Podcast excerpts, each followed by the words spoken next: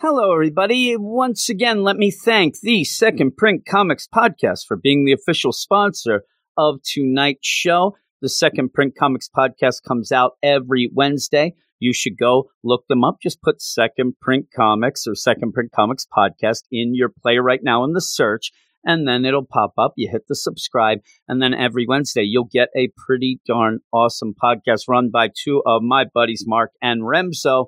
And I really do love the podcast. I listen to it each week. It's one of the few comic book podcasts that I do end up listening to because I do end up reading and talking a lot about comics myself. That that shows you that that has to show you that it there is something to it. At least I think there is, and I think you will too once you subscribe and listen. So here's the little bit of where I get you in.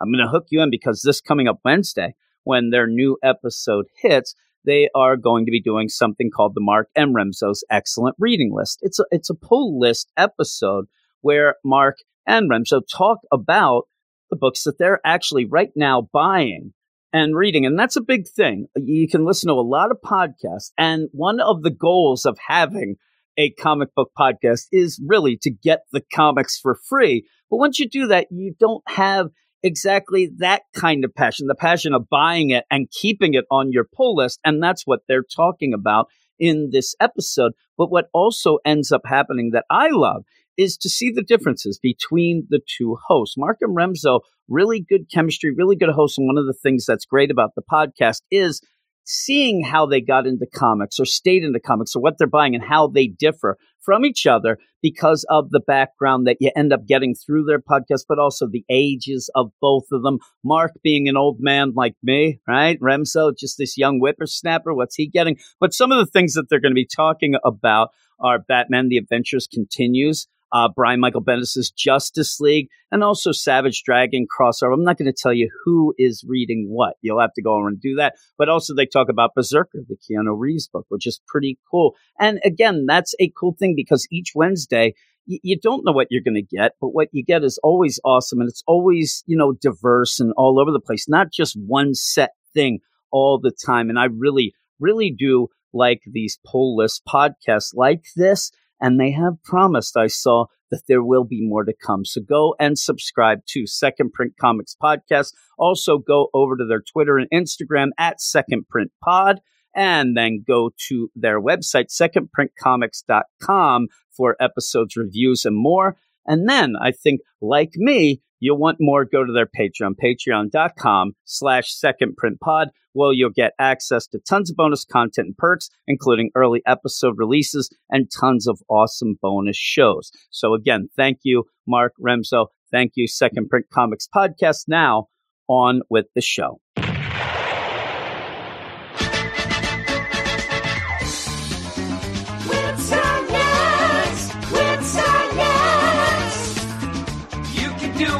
You Cause to get fresh crew. You review the books, get shaved and dirty looks. Now let wrong turn to say poo poo. Poop poop. Welcome back, everyone, to the only show that breaks down, cracks up, skews, and reviews each week's DC Comics. I'm America's sweetheart, Eric Shea. And I'm Jim Moore. And this is episode number 358 of the Weird Science DC Comics Podcast. 358, never late, Eric. Never late. We are here every week and every deal. I got other things going on besides this. I mean, really, I, I end up having a lot of things going on, which we'll get to in a bit because I think that this week I'm going to start doing something that we haven't uh, done before. Prepare? No, that, Oh. that you'll never do. Uh, actually, I was going to say shower, maybe, you know, be presentable.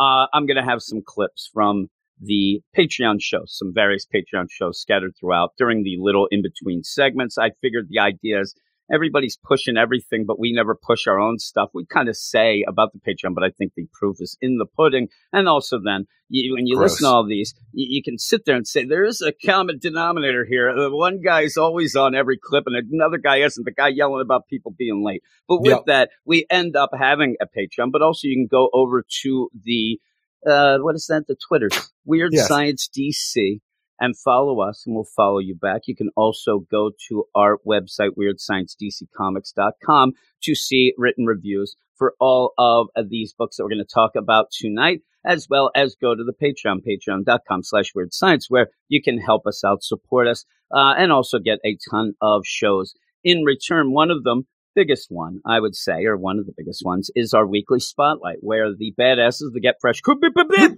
they end up picking two books from that week's books, and those are exclusive to the Patreon. And this week they thought, let's get the big ones out. Let's grab those big books so that the regular, you know, casuals Obviously. can't have them. And they're like, those big books, I don't know. Maybe they need to, you know, have somebody explain that Man Bat number four and Crime Syndicate number three may not be the biggest book. We didn't need Man Bat on the regular show. They think that's what's great about it. I mean, Crime Syndicate, I hope that it gets better, but even that we're a little down with. These are actually the books that I thought I was the most down with this week. So it does work out. But some people like to have the full scope of things, including me begging Eric to do a Crime Syndicate book. I don't know why I'm the one who's able to do this and, and have you, but then Eric does explain what he would do if he wrote it mainly keeping me away with a lot of narration and dialogue. He told me to keep Oh me away God. from that, and we'll probably hear that. Let that. me clip tell you about the later. Earth 3, Mr. Werner. Sit Yeah. down. It's going to take a while. and that is two books, usually about an hour and a half. Now it has been so. If you are somebody who just showed up, you just say, "Hey, this Infinite Frontier, I'm going to check these guys out." You may have heard rumors, rumors that this podcast used to be about 13 hours long. Those aren't rumors. Like Han Solo said, they're all true, Eric. We used to have a very, very long podcast. There's less books now. We have the thing. But if you want to have all of that, if you need more Weird Science, you do go over to the Patreon. Like I said, with the badasses picking about everything that we do. And because they ended up picking such great books, Man Bat and Crime Syndicate, here's a little roll call for him, a little shout out. Aaron, here we Uh. go. Uh, uh, because yeah, thank you.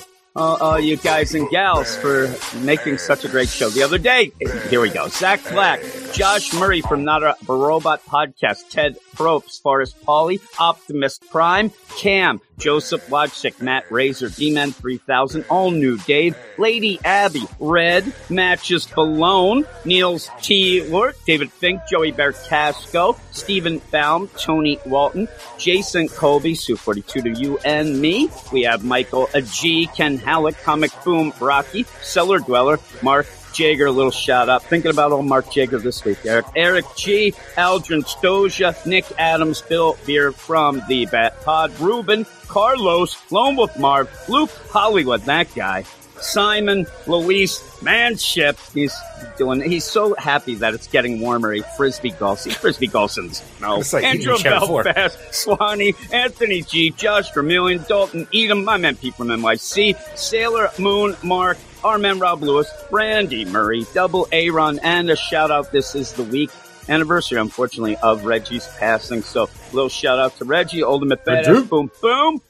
Yeah, uh, so that is that, Eric. Thinking about all of those badass. I sit there in bed going, I'm counting sheep and all ultimate badasses and all that stuff going on. Is that what you do? Is that what you do when No, you go to sleep? I go to sleep. And Jess is like, why did you just say Andrew and Belfast and Swanee? You're like, listen, baby, stop it. Don't even worry. I'm casting a it. spell over here. Yeah, really. That's what it would be.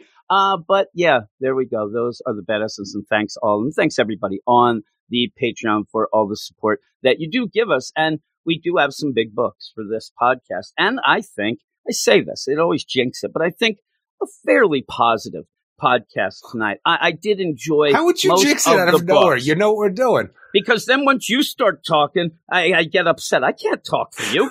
I could say it's going to be a positive podcast. We start off and every book is like, I hate this. And then it's not so positive, Eric. The Thing I'd is, we say that I'm like, I actually don't like Batman this week at all, pretty much. Well, there you go, Eric, because we might be, I, I think I might be there to convince you to not hate, but I'm not going to convince you to I didn't like. say hate. I said not yeah, like. yeah, yeah. I, I'm a little down on it as well. And it's funny too, because what ends up happening, me and you, we end up doing our reviews and whatnot. And the books that we don't personally review, we don't normally read right away. We, we have done this game for so many weeks in a row that we're not like, oh my God, the books came out. I got to read them all at one point, sit there and, you know, you used to to, you used to there and twirl your hair and kick and we'd be on the phone. Did you look at the Batmans? We don't read the books. Well, even with Really, that, even going back before, where like I- my comic book shop for years and years, you know, over like two decades, was at a farmer's market that was only open on the weekend. So my personal schedule for most of my life reading comics, like you Saturday. read them comics on Saturday. So and that's what I would even do if we weren't doing the podcast, where I have to get ready, read the rest of the books that I didn't have to review. It's going to be a Saturday. Yeah, and with that, I know that that's true because when we were working that one Saturday together at our work, you got a call from Tony who ran the comic shop because coming to pick up your Tony- books? Tony was always a little bit short in the funds, right? Tony He needed a new pair of shoes. Yeah, he did. And you would end up having, and you had the greatest pull list ever. And as a shout out, we're gonna, we're gonna do our $25 do or die pull list. And if you're new, we'll explain it when we get to that. But Eric Shea at that point had a do or die, I'll take everything. And you would say to me, my, my pull list is about 120 bucks. By the time you'd get done and come back on Monday to tell me at work, it was now 380 bucks that you would spend. And you would legitimately spend that much a lot with stuff like, uh, you know, six gun a gorilla sudden, out of there's, nowhere. there's right? a weird back issues here or there, or a Yeah. series I didn't read that was coming out. Like, oh man, I better catch up on this real quick. Yeah, and the funny thing is, like, Mark Jager had to leave his comic shop because the guy kept slipping in extras, but charging them for them. That was like the guy and at the other comic shop when you were going there. Like, how about you check this out too? I'm like, I don't want this. How about you check it out? I My- think I think it's Dancing Mike, possibly. Somebody has a comic shop that they'll actually just give away a number one. You know, if something comes out though, oh, I'm going to try to get Dancing. I think it was Dancing Mike, but I'm going to get them with slipping that in like I made a mistake, right? Put tell me in the the middle. Golden Age 1942 is giving some I think bonuses out there. I think it was that, and he ended up dancing Mike. Sometimes it would work out. Sometimes he'd get the High Republic, Eric, and he ain't going for that. But yeah, so but Mark Jager's guy seems like, ooh, I'm gonna slip in that extra price variant. Here you go, slip it in, eight more bucks. And you have Mark Jager's going. He's like, okay, my pull list is twenty five dollars. So like ringing up, seventy two dollars. He's like, what?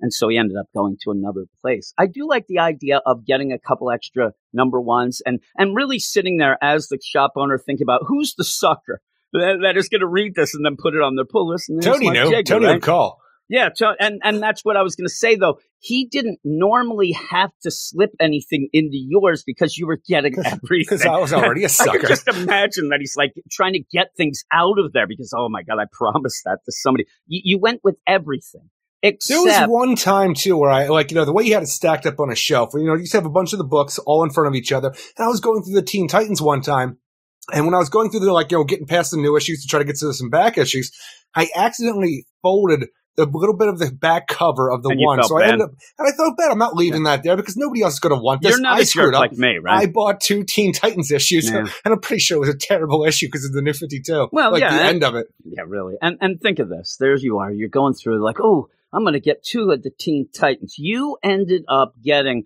World's Finest in that new 52, and you wouldn't stop. Should have been the greatest You title there wouldn't was. stop it. Should have kept- been.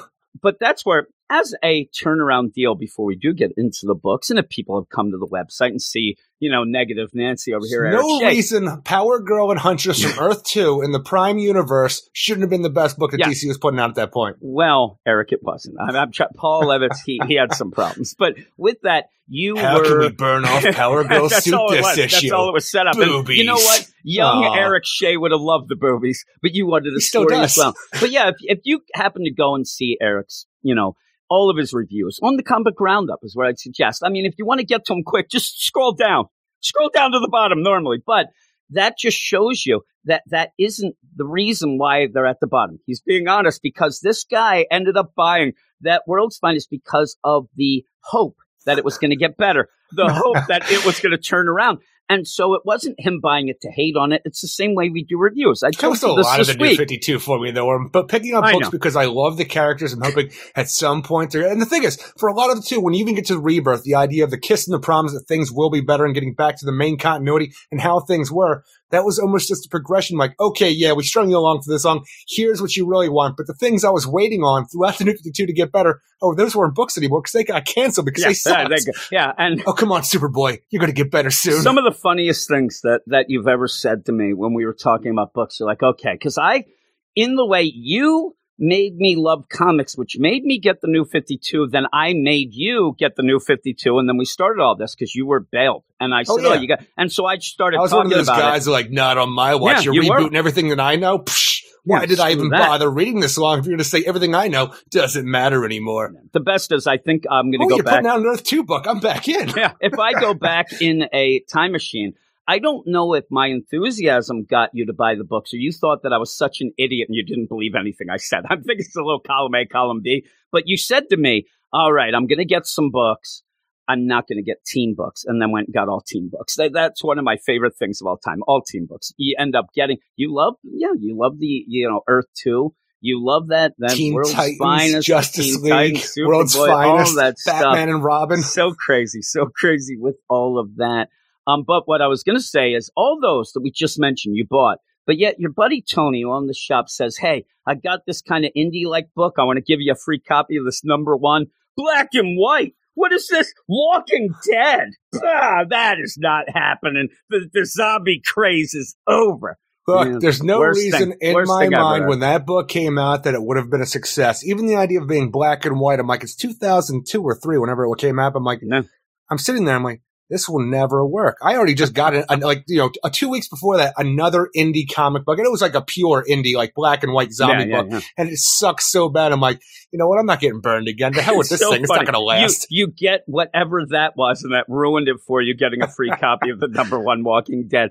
Uh, but yeah, so that was your deal. You you made the proclamation that zombie stuff, the craze was over. Little did you Well, know. Well, that's the thing is, at that point in time, Shaun of the Dead had already come out. Once you start making parodies of these pinnacle? things, and no, I'm saying though, that was the idea, like, you know, along the lines of the Universal Monsters. When you start doing like Abbott and Costello meet Frankenstein, those monsters aren't monsters anymore. They're sideshow attractions and something to laugh at. The same thing with zombies at that point. We have a freaking, you know, parody of zombie movies with Shaun of the Dead, which is an amazing movie and I love it. But at that point, I'm like, all right, zombies are over.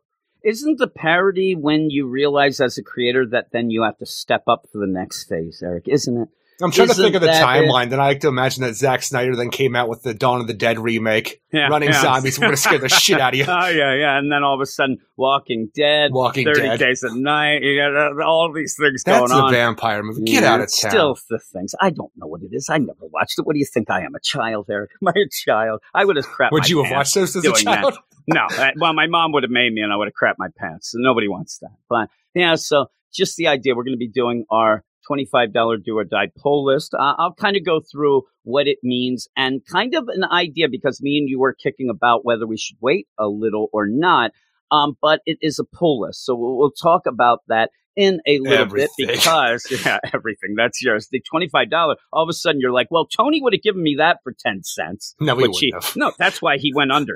I mean, the guy doesn't have a comic shop anymore. He wasn't paying his bills. He So- didn't go under. He sold out because he didn't want to do it anymore. Yeah. Well, do you think that in a deal where if you could go up and just see him, you know, you're in the closet looking at him and stuff, Holy do you shit. think he has a smile on his face as he's hearing all of the troubles that Diamond seems to be heading towards and whatnot? Or does he think that, well, I didn't pay him. They should have had issues with me anyway because he, he was not really timely on his bills. I Uh, just don't think he cares about it anymore. I see him every now and done. again. I stand like stand around, we talk and catch up and stuff like that. But like, it doesn't seem like he's really concerned. Like, no. because now here's me. I was like, hey, what's going on, man? Haven't seen you in so long. Did you hear that Alfred died? Yeah, I heard that. All I want to talk Yeah. to him about is comic Yeah, stuff heard and whether that. he cares or not.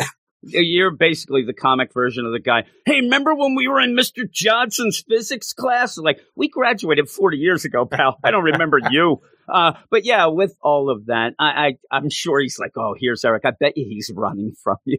he doesn't want to talk about this stuff. But yeah, we're going to get into this. And as you already had kind of spoiled, you're not so fond, Eric, of the Batman, but that is what we're going to start with now. Now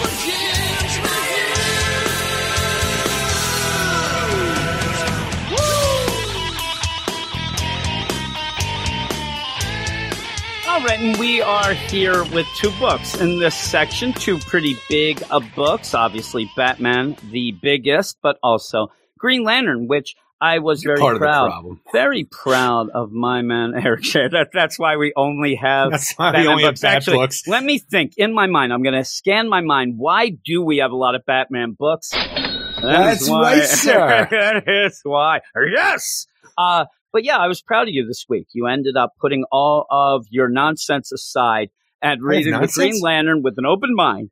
Now, I just wanted to uh, mention because I talked about it on the Patreon that Geoffrey Thorne, who I had gotten in a fight with, and and I not a fight again. I keep saying that, but I You ended up do. well, I ended up asking him to just calm down, but the guy, and you even saw it in your personal deal uh, going on on that other account on Twitter that, you know, whatever's going on over that. My place. account? Yeah, your account.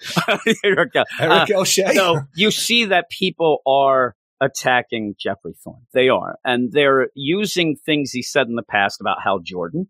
They're using things about other characters. I mean, the idea that you were talking to somebody who isn't going to buy a Green Lantern book because Geoffrey Thorne at one point had said something about the X Men. yeah, it's crazy. That that doesn't. But people are allowed to like what they want, and they can have their deal going in. But that's something that is very dangerous as a reviewer, especially if you want to have that integrity. The don't fake the funkness, I think, is what they call it, or at least the Black Eyed Peas did probably. Oh. Uh, you you don't want to have that because you get you get caught in a rut. You, you get caught in a deal where then people say, which happens to all of us, and it happened to me with Tom King. Oh, you just don't like Tom King, whatever. No, I, I just don't like each book that he does. It's a little different, but the idea that you told me ahead of time, and I'm going to go back to something that I started earlier. We we read the books later, then we went on a tangent or whatever, but we read the books, a lot of them on Saturday, the ones that we don't actually do Review. the written Yeah, reviews. And so one of them is me, neither me or you do Batman on the site. That's the big book. I know, Eric, I don't want to say that, like you said, but people start talking about it. And I, I like to hear people talking about it, but a lot of times they want our opinion and I have to keep telling. I think most of the people in You'll the hear site it next realize. week. See you in Yeah, they're like, don't. And then that's the thing too, where you're like, well, you know, uh, we'll be talking about that later, but you do end up having Spoilers, man. Damn. different people t- saying different things. And oh my God, Batman's Yes, the you do. greatest thing ever. Oh my God, Batman's the worst. But you're kind of caught without reading it. And so you, you kind of get to it. And it is funny sometimes of when you're there and I'm like, boy, I'm kind of in the middle. Why aren't I at one of these extremes going on? But Green Lantern's another one of those that you ended up. I, I snuck a peek at your written score is what I did. And I thought, oh my God, Eric really liked that. That's cool. I messaged you. I'm like, oh man, you really like Green Lantern. And you're like, yeah, you're probably going to hate it. Like, oh no. Like, there's a lot of reading involved. I don't know if this is going to work out for you. Hey, listen, I'm not an idiot. I'm just a dummy. No, it's not that you're just not an idiot. The idea is that you put all your stuff together to get ready for the show right before the show. So you're coming down to the wire. If there's a lot of oh words yeah, there are things with you that. might have That some is true. troubles. I might have some troubles maybe understanding it, but will I have troubles not liking it or whatnot? But one of the things that I go with, and it happens a lot, I need to get that first impression. I open up a book and the first page, I'd like to see the art. And I'm not saying the art are a bunch of black words in a white bubble. That that's word bubbles. And a lot of times, Rob Lee. especially the X books right now. That's what I get. I open it and I'm like, what the hell? I close it. But I, I want, yeah, you, you need more of the artist and less of Rob Lee. I don't want to say that he's bad, but he's just doing the lettering. But yeah. And so I Well, was thankfully, worried. it's not a problem here because Dexter Soy is on art on the Green Lantern. I know. I know. Well, and you get to see the art. So with Some that, the best art of DC Comics. I'm now got away from me talking about reading the books later, and now I'm offended that you're saying that I'm dumb and don't know how to read. That's what I'm doing now. Everybody I mean, knows that by now. no, though. there's new people, Eric. I'm here. It's like the first day of school. I'm trying to impress them with my gray cords and my red shirt. Although it's it's the the tiger, not not the Izod alligator. But I'm gonna Oh, rip that off. I tried to rip that off the one time. I told you, and then it had a big You're hole. in your shirt. And I ended up Power Girl. Is all I said. Look at me, a Power Girl. Uh but yeah. So with this all. I end up we we were talking about, and I was getting word of both of these books in the first section. Is what I'm really getting to, and I didn't really know. Oh my God, what's going to go on? Because people are telling me the extremes. Nobody was really saying, "Well, it's okay. It's what we get." It's just like, "Oh, what happened in there is bullshit," or "Oh, it's the greatest thing ever." And I was worried, but getting back to Geoffrey Thorne, like you said, you're going to hear Eric did like this issue, and I'm glad because again, the the mission statement is we really do want to like all the books. That, That that is Green Lantern's my favorite thing. superhero. If you end up listening to our podcast, if you get upset that we don't like the books, that's just our opinion anyway, and we're trying to be, you know, honest. But don't get upset if we like a book. That that's the worst. Oh my god, they like that. You know, everybody has their own opinion. Every But if you want to, like a book, you get mad and down your score. no, no, no. It's usually when I like a book and or I think that it's bullshit the way you like it. That's me personally with you. I'm allowed to have personal issues with you. I have plenty,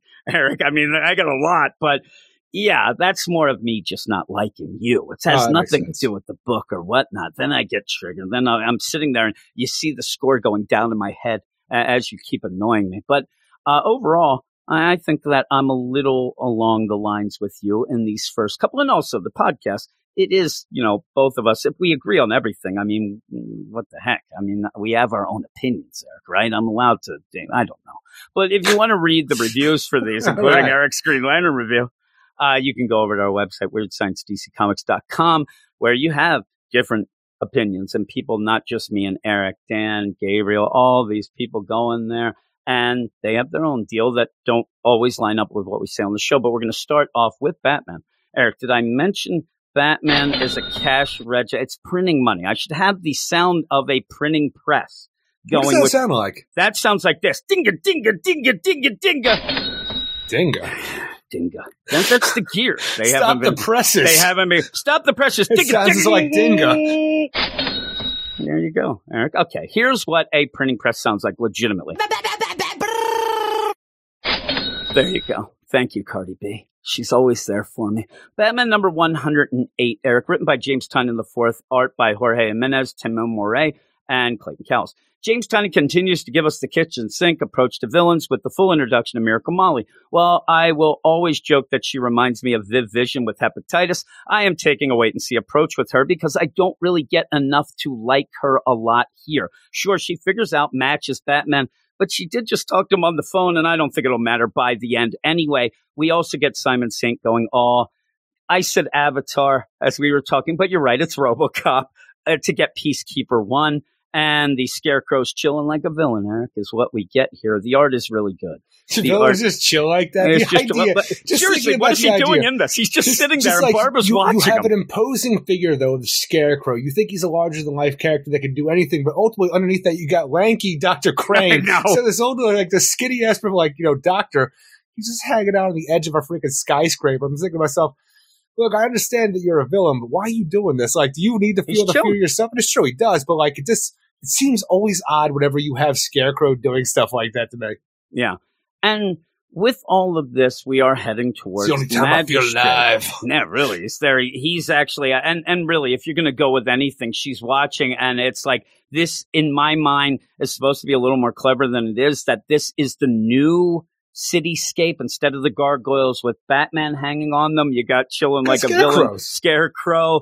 Ain't somebody said on of Twitter, crapping on my roofs. it looks like a porcupine or the porcupine, and it's true. Looks like up, some guy put it on Twitter. Yeah, really. And and then he like looks over with his glowing eyes, and you're like, you're just Jonathan Crane over there. I think. I mean, you're not really scaring me. You you look scary enough Look, to somebody who doesn't kinda- know That's this. the thing is, he's kind of scaring me because he looks like the monsters from the movie The Village. Okay, I will take your word for that. So that is scary. you never watched. The Village? No, I have not. I am not. No. I, I am uh, not a huge M Night Shyamalan fan, Eric, but I do like the twists. Uh, and then you, you, So you like get them every movies, I time. I'm you. telling you, no, I only like a couple of twists. I like it when it was it was about the kids. Look, unless somebody sees dead people, I don't give a shit. I end up watching Unbreakable and not really liking it the first time. I've grown to like it more. I actually have, but the first time I watched it, it, it disturbed me a little, Eric. It scared me a, a bit too much. it's a And, uh, superhero movie. I'm What like, uh, yeah, watching? it scared me because it was like you know you had some you had some handsy movie. things going on there, and you had some weird assumptions, right? Am I, I thinking of the same no, movie? I don't I don't know what know. doing right it now. was when Bruce Willis started like punching people and throwing them. I thought that they said he was a pedophile. I don't remember it, Eric. I don't remember, but you end up going into this where my biggest problem. you're watching Mystic River. Man, this Unbreakable's weird. I think I was just watching some YouTube video of a trial or something. I don't know what I was watching in search of. Uh, but yeah, you, you go with this and you get this wow page that looks it looks great. I mean, you, you see it and you go wow, but it is the scarecrow, and you have you know this narration, but we're not really dealing with that fully at the moment anyway. Well, like every issue that we're dealing with right now, we have that It weird starts. cold open where Batman is all leather daddy gimp, you know, Yeah. costume, where the scarecrow is screwed with him, and all Batman is trying to do is maintain his sanity by remembering how he got there, and that's the cold open to every issue and of that's Batman how we in get this arc, and then we go deal. back in time as we continue our main story.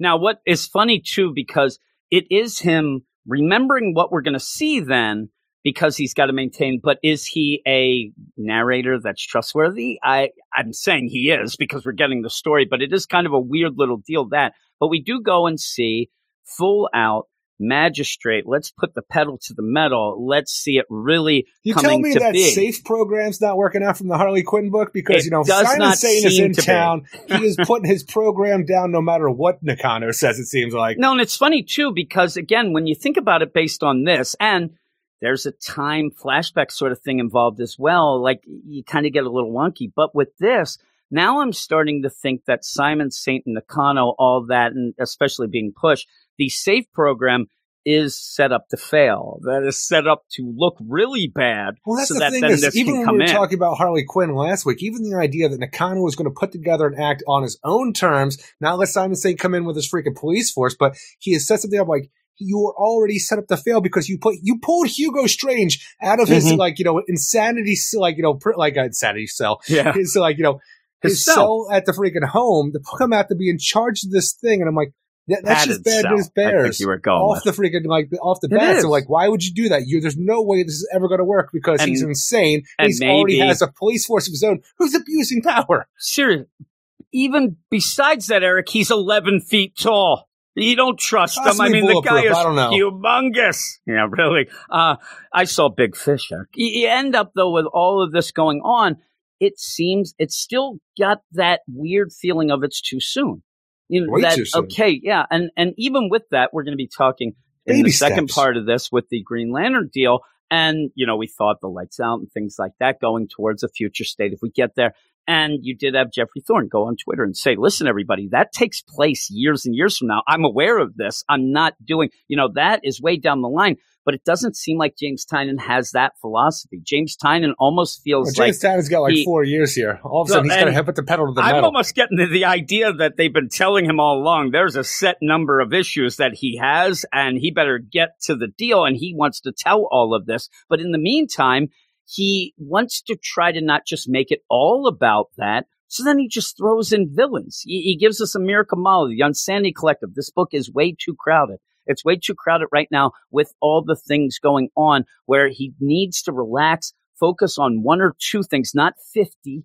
And you have in this, again, the idea of there's scarecrows showing up all over. Barbara's watching him. She can't get a hold of Batman. Batman is undercover as match with the Unsanity Collective. You end up having Simon Saint, where he's starting the magistrate program, but then he has to get One. this. Peacekeeper One is pretty much right out in the deal where we know who he is, which we assumed it was anyway.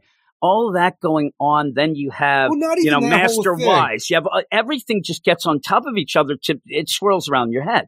Like even the whole thing when we have this Nakano giving his press release, like you know, press conference about honoring Sean Mahoney and stuff like that for the sacrifice, how he's a real hero and stuff like that. And Barbara is watching on the television at the at the clock tower during this whole thing with her watching the TV. They even on top of everything else that we've already just added in this for no real reason. When you you felt like you knew what the story was, not even to mention that. It really felt like Ghostmaker was going to be a part of the story and Harley Quinn with what we felt had recently, but now it's like now Doctor Meridian. How you bringing in Chase Meridian from Batman Forever? And Yeah, it's like, Chase you're not- Meridian. You're not showing her doing the idea that all right, let's name drop another like character. that's Like, what why? it is. It's almost like he's going with the route of it has to have so much in it that it has to be important then because it's so much. Maybe he wants. Maybe he's It's not like a even. Sandwich. This has got to be is. good. I mean, it's one of those you can't even put your mouth around. But maybe if you know what I mean, Eric. I mean, do. you know what I mean. Uh, with that though, maybe he is. Maybe we're we're putting the idea of that in a bad thing. Maybe he is somebody like uh, Eric Shea uh, as a little. He likes a big bang for your buck. The problem is. You end up not being able to do much because it's too crowded. And you said, yeah, Crowded and I think that he seems to like, well, I'll solve that by having a Ghostmaker backup, but we're only seeing the stuff from the past. We don't really. We're beyond that. That we is like the worst chilling part now. about this because the whole thing is a lot of books right now are doing the backups, the forced backups that really don't mean anything to anybody. Now, if you have a story that you can't tell normally that doesn't have its own book, almost like the punchline backup in the Joker book, which is continuing where we left off from the Joker War, it's doing its own thing.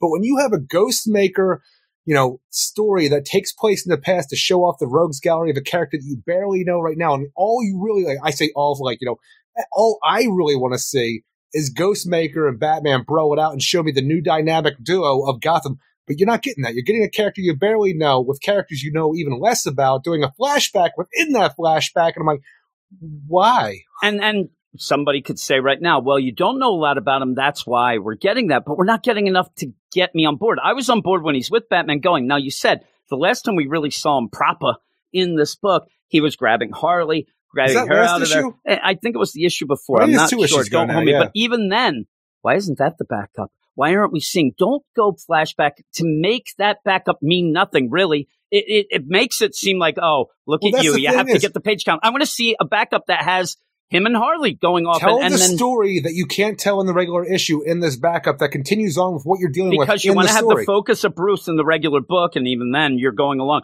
But if you did have Harley and Ghostmaker go off, have that in the backup. Keep that story going so that when they come back in, it doesn't feel like we're like, oh my god, we haven't seen them a while. That doesn't work for me by saying, oh well, at least we got uh, a past history where all these people were going after them on the island and stuff. Like that right doesn't now, do it Green for me. Lantern and the Flash are doing it right by just having extended page counts Extended to tell page. their main story. When you have a Superman and an action comics going on that tell a random backup story like Midnighter or the Adventures Tales of of Metropolis, Metropolis. With, Tales of Metropolis with Bibbo, like Yeah. you're not doing anything for the Superman. You're basically throwing it right in our face that you just want extra page count to charge more Kashunda again. Or oh, Kashunda. oh shit, you we don't have that any word. Batman in this book. We better make more pages. Yeah, and so why? And and really, this story, there's a lot of things. I would go with you know some other backup, but Ghostmaker just there. It's because he doesn't want you to forget, and that's what Tynion does a lot with these things. Well, like Even the punchline of the. Joker. Yeah, you don't want people to forget, but you're not advancing things either,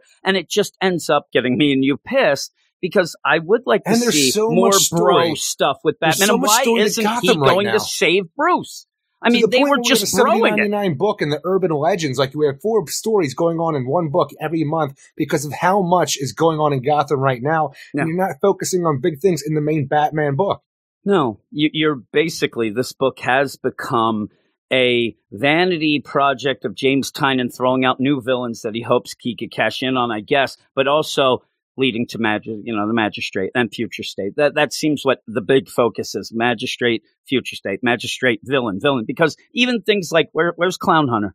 He he's, He's over gone there. now. The, these villains come out; they seem to be the big thing. Uh, nobody wearing a DC's no more. He can't DC's out who's a pushing them. No, we were talking before that the clowns are all over the damn place. So they, where are they? What is he doing? might have been picked up by the safe program. yeah, I don't know. I see that Harley. I guess that's where we'll see it. Somebody's but got some not, a charity's tattoo on the back book. of their skull. You're already getting oh picked up, you clown. God, I'm, I'm telling you, it's just there's too much going on here, and you get these little things that are okay, but the idea of Miracle Molly, that's the big thing that I was told. Oh my God, it, half the people said they hate it because he, it makes Bruce look dumb. And how did this little girl do? I said, without reading it, I said, what you're saying is it reminds me a lot of Harper Row.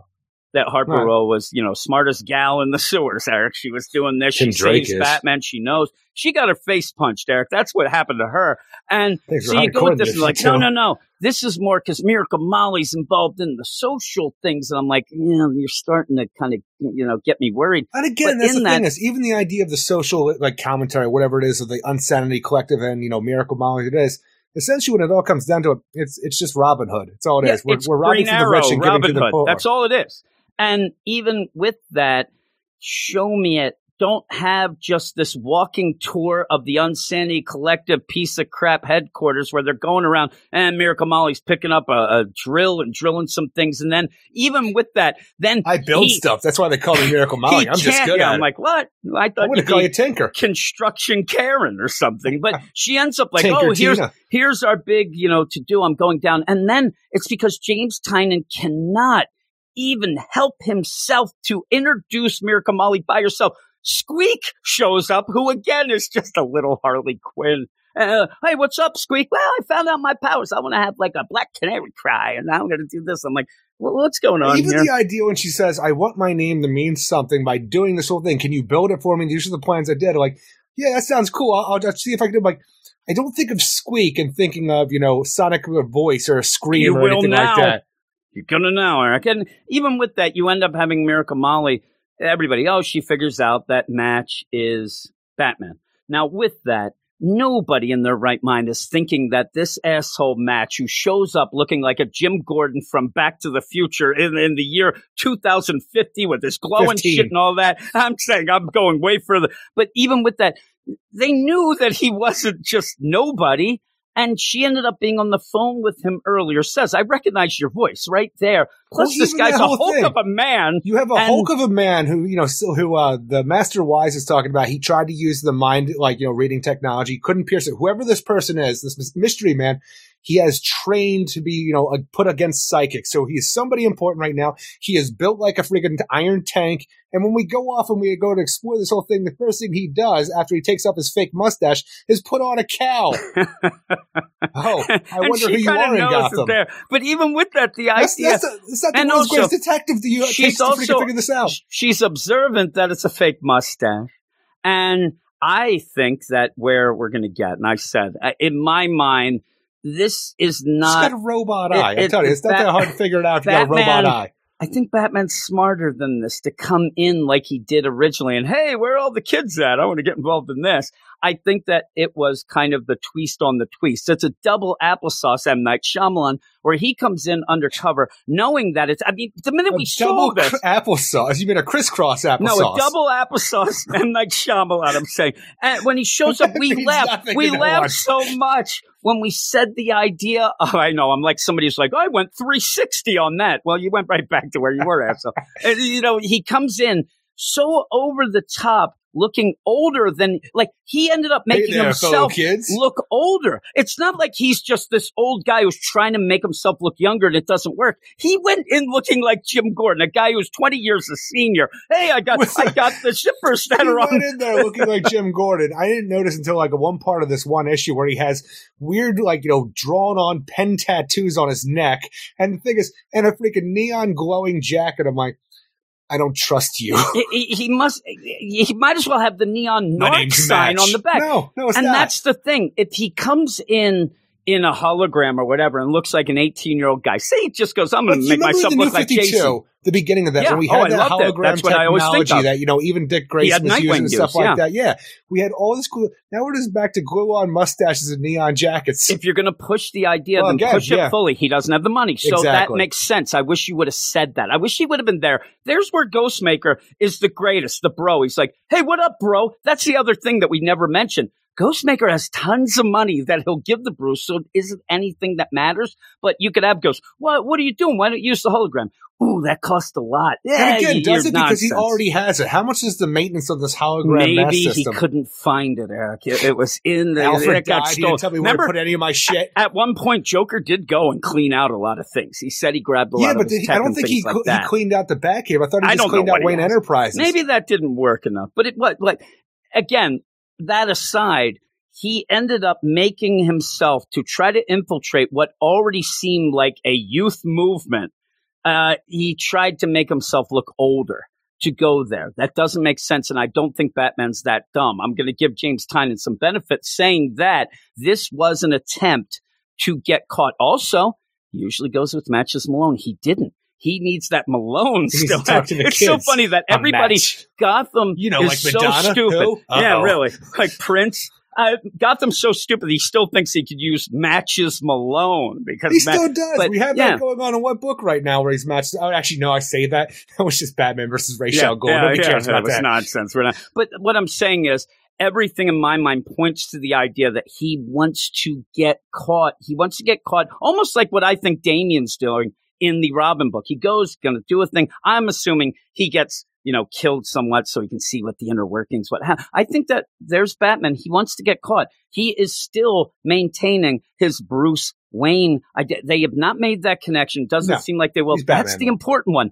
Match to Batman. That's nothing. I mean, really, the next day when he goes out, Well, he, he, doesn't just even look do like whatever. Matches Malone. Match for some reason there's a completely other personality going on here, like disguise, and I don't This is the understand why. Matches Malone from the future that comes back and starts yelling, "The kid's messed up." It's I, I weird go- though because even when you have this, because maybe he did do his homework. Because even when you have Master Wise right I here come he out and talk about it, Master Wise does look like he's from like a Blade Runner '80s future with his giant shoulder pads and puffy coat that he's He wearing right here. But everything in Gotham now is really turned high tech, like overnight. Everything has become Blade Runner. Oh, wait till we get to Dark Detective in the future. Yeah, I mean, it's crazy. So we end up with all this, and I think that that's again, they saw that future state. We better go with that motif. They're doing it more in this, which is odd than Mariko Tamaki's Detective. That was the Everybody is Dark dressed Detective. though like they have no fat. Ever since James Tynion came on and created the designer, everybody's new costumes for these things have been the most outrageous thing. Like even looking at Miracle Molly, They now, look where- like they're heading to the Thunderdome all the time in my Exactly, mind. that's- Well, I not only- yeah, everybody is like that, but like this whole '80s, you know, like a neon style, like when you have the neon green leopard print pants on, like on Miracle Molly here with the the neon colored jacket and like different colors going on. I'm like, it's so weird. It's so like eight late It '80s, is. Well, early I said right away, I'm like, David Lee Roth wants his pants back, lady. He's like, give them back. Also, I, if, I, Ow! if that was me, ow! If that I was me, Steven Tyler did I- something like up- that yeah, too. really, really. Uh, I'd wonder, like, well, what are these arrows pointing at? That seems weird. Her Uh, knees. yeah, their knees. That's that, that's not good, right? And then later, they're not on there. I was looking at the next page. They didn't know arrows there. So what's going on? But I do like the art. But again, everybody does look like a Blade Runner, you know, slash Thunderdome slash whatever future you're going to go with in Gotham right now. Everybody has the 80 screens, but Well, even the- when the you look at that- their technology, we're, we're creating a new movement by the idea of Master Wise wiping your mind so you're not bogged down by what society wants you to believe that it should be. You're a fresh start. You're going out there, robbing from the rich, giving to the poor, and maintaining your new collective of unsanity. And also, we ride around on giant drones. What? What? drones and, like and this so, does feel, almost feel like a hoverboard situation, but the next step up for that, a more exaggerated version of that. said One. it's, it's Hey, Green look, we got Goblin giant drones. We just ride on that now. Who fucking needs cars? Oh, yeah, right. really. Who needs to walk? I mean, seriously, I, I bet you if you look, they have one of those, you know, moving sidewalks and stuff. Fancier. Uh, but even that with the Miracle Molly deal, they've already, like you said, Master Wise says, hey, I use my mind scanning techniques. And, and the thing that gets me here is that, like, I don't know if I should trust this guy.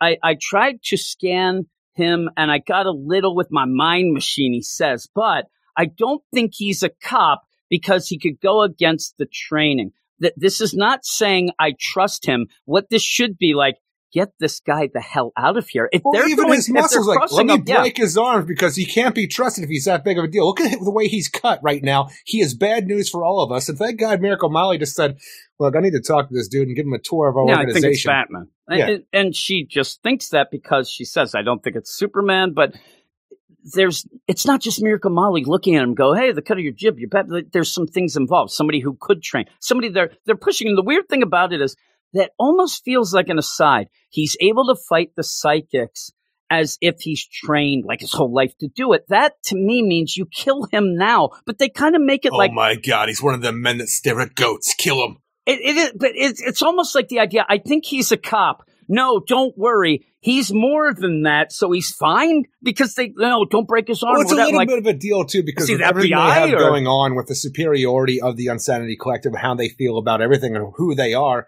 The idea, even if it was Superman, they wouldn't be able to do anything against us for where we are right now. yeah, and so you know, Miracle Molly's like, hey, let's go. Hey, that So whole much get confidence up in the youth. of yours, take it off. He's like, well, I'm still going to put on a mask. Obviously, trying to maintain the Bruce Wayne identity. That would be the big deal. He does that by looking like Zorro, which is kind of a callback, kind of funny. But then they go zip around, zipping around on, on the, the drone.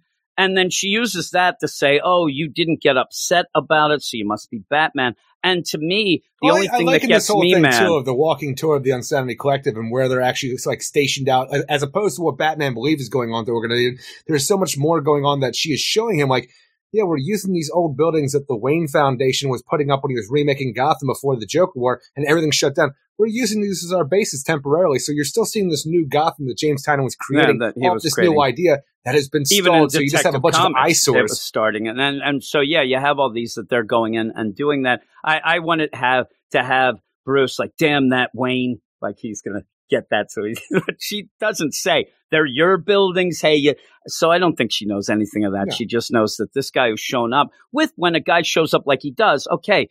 You can narrow out a lot of people. I mean, who would be Who's wanting to try to of Gotham? infiltrate here? we were just We've you been know, waiting. going against last Yeah, night. And we've been waiting for Batman to show up. Look at him, but I think that he comes into Front Street of the idea to make it so that they don't look any further. He gives them the clues right away, right out there that are the obvious ones so that they can relax and know, oh, it's Batman and not have to go any further with it. And yeah, they do this walking tour and you do see and get the idea that Miracle Molly, she's not necessarily a villain villain. They're just in this group She's that doesn't fighter. believe in things, but it's it's Robin Hood. It, it's nothing that's any bit it's weird more too crazy. because on top of everything we're dealing with Master Wise, the Unsanity Collective, and all this, because you know you get your mind wiped, so you're not like pre-programmed to like the rest of society. You're not, you're no longer insane to the rest of the world, as it like Master Wise wants you to believe. But then when Bruce is looking at this whole thing, because Miracle Molly, she builds a lot of tech for the people in the collective. It's like, so first your boss wipes all your memories, and then you build them dangerous experimental technology to help them rob people. And this whole thing is with the way that Miracle Molly works and a lot of stuff we have going on here, this almost feels like instead of the Simon Saint and the Magistrate and where we're going, almost feels like a connection to the Andre Trojan and his ideas of Yeah, know, kind of building people up through technology and stuff. Because we got like part robot people going on here. Even when you go off to the Simon Saint side story and you know Peacekeeper One, where they're going to give Sean Mahoney a robotic arm and legs to make him a superior man, and the Peacekeeper One that can get the job done for the Magistrates, like. We're dealing with a lot of like enhanced people here, almost leading to the Andre Trojan future and Superman. Uh, but also Metropolis. even leading to because they're working for Simon Saint. So I just think he grabs a lot of their tech. Now with the, the thing with Miracle Molly, you do end up having like I saw you know the movie of when they changed me to what I am now because they did have their mind wipe and Batman asked like don't you want to know what you were before? Don't you wish that that could come? Almost gi- giving you the deal where she could do that or po- and that's what I think at the end even if she figures out that the whole bat family whatever I think either she ends up dead or they end up giving her back her memories and all that she's doing now is wiped. I would think that that's also a thing that you might find out that Master Wise, it would make a benefit in my mind. It would benefit him of mind wiping them every week. They start doing things, they start to get these wacky ideas or whatever. But if you just want them to build this tech or whatnot, yeah, you want to. I don't know how much he can wipe, how much he can't. You want to let them keep going with the tech or whatever. But I wouldn't be, you know, really taken aback if we find out that they keep wiping, wiping, wiping with Oh, that. I, I think And- they actually only wiped once. The way I take, like, Master oh, I'm Wise, saying like later when Ma- Master Wise wants to get rid of you. I think he just either kills you or wipes your mind and throws you out in the Because I think Master Wise, for the most part, you belong to the Unsanity Collective. He, this is a real movement that he wants to do. But them taking on the job by Simon Saint to cause havoc in the streets so he can bring forth the Magistrate program, I think once he put, starts putting that together and gets Peacekeeper 1 up and running, the first thing that happens is we have had this big problem going on in Metropolis, I mean, uh, Gotham right now, in the Unsanity Collective. Go wipe them out, not only to show that the Magistrate works, but also to make sure that you can never tie the Unsanity Collective back to well, that Saint. would be well. Also, just as of just to throw it in there, you also find out that Master Wise can read your minds. Like everything's just thrown at you, and yeah, I think that the real thing is we're going to get info that Miracle Molly figures this out, this out. I don't think she's either going to remember it later or even live. So we'll have this. I think that Tynion will wait and see how popular is this character, Well, and then we'll see what's going on. state. Yeah, yeah. Well, you know, she might have been doing her own thing just off and doing, I don't know, just living her life. But I just Yeah. know there was no Insanity Collective in the well, future I, in but Gotham. maybe there was. Maybe they just didn't. What, what did we learn in like the detective and the? We didn't learn shit. They were. He was just running around in, in a, a house, uh, in that apartment or whatnot. They could have been still hanging, but I don't think they will be. I think that they'd be done by then. But yeah, then we get Peacekeeper One. We get Simon Saint. The idea that Simon Saint is still, and you could tell right away. We even got the hint in Infinite Frontier, and even some things in the whole deal with the future state that Simon Saint was going to be the one to get the magistrate going. Once he shows up, we're just hightailing it towards that with this magistrate program. We get Peacekeeper One already named in this issue this many years before, but also with Simon, he is trying to cause a lot of problems so that Nakano is forced to use his stuff. We still get that, but one of the big things I have is that we're not really getting much in Nakano. Nakano gives a speech at the beginning and then walks off, whatnot. I need to know more about him. I need to see him getting to that point where he is so desperate that he does have to like. I want to see him like. Well, you I don't trust ever that out. Simon saying I don't ever want to do anything with him. Get him out of here to the point where he's desperate and well, I'm saying you have that. you have this story so spread out right now with all these different titles between Urban Legends, Batman, Detective Comics, Harley Quinn, and like all this different stuff. Where you even have it like in weird like digital first stories that I'm sure at some point there's a lot, there's a lot of Nakano to like you know do stuff with. So you'll see it going forward. I would hope, but we're already getting towards a point where we have a Peacekeeper One already named, and we haven't seen much of Nakano at all. He's just there giving speeches, and they're they're hinting at things and saying, "Oh, he's getting desperate." You know, people are getting upset. He he came with this platform. They even have it on the news. Like he said, this platform, but what has he done? Why isn't he doing this? So it's going to pressure him into it. I just want to see more of him and Simon. Yeah, and that's not mentioned here, which it wouldn't be probably because of the idea, but.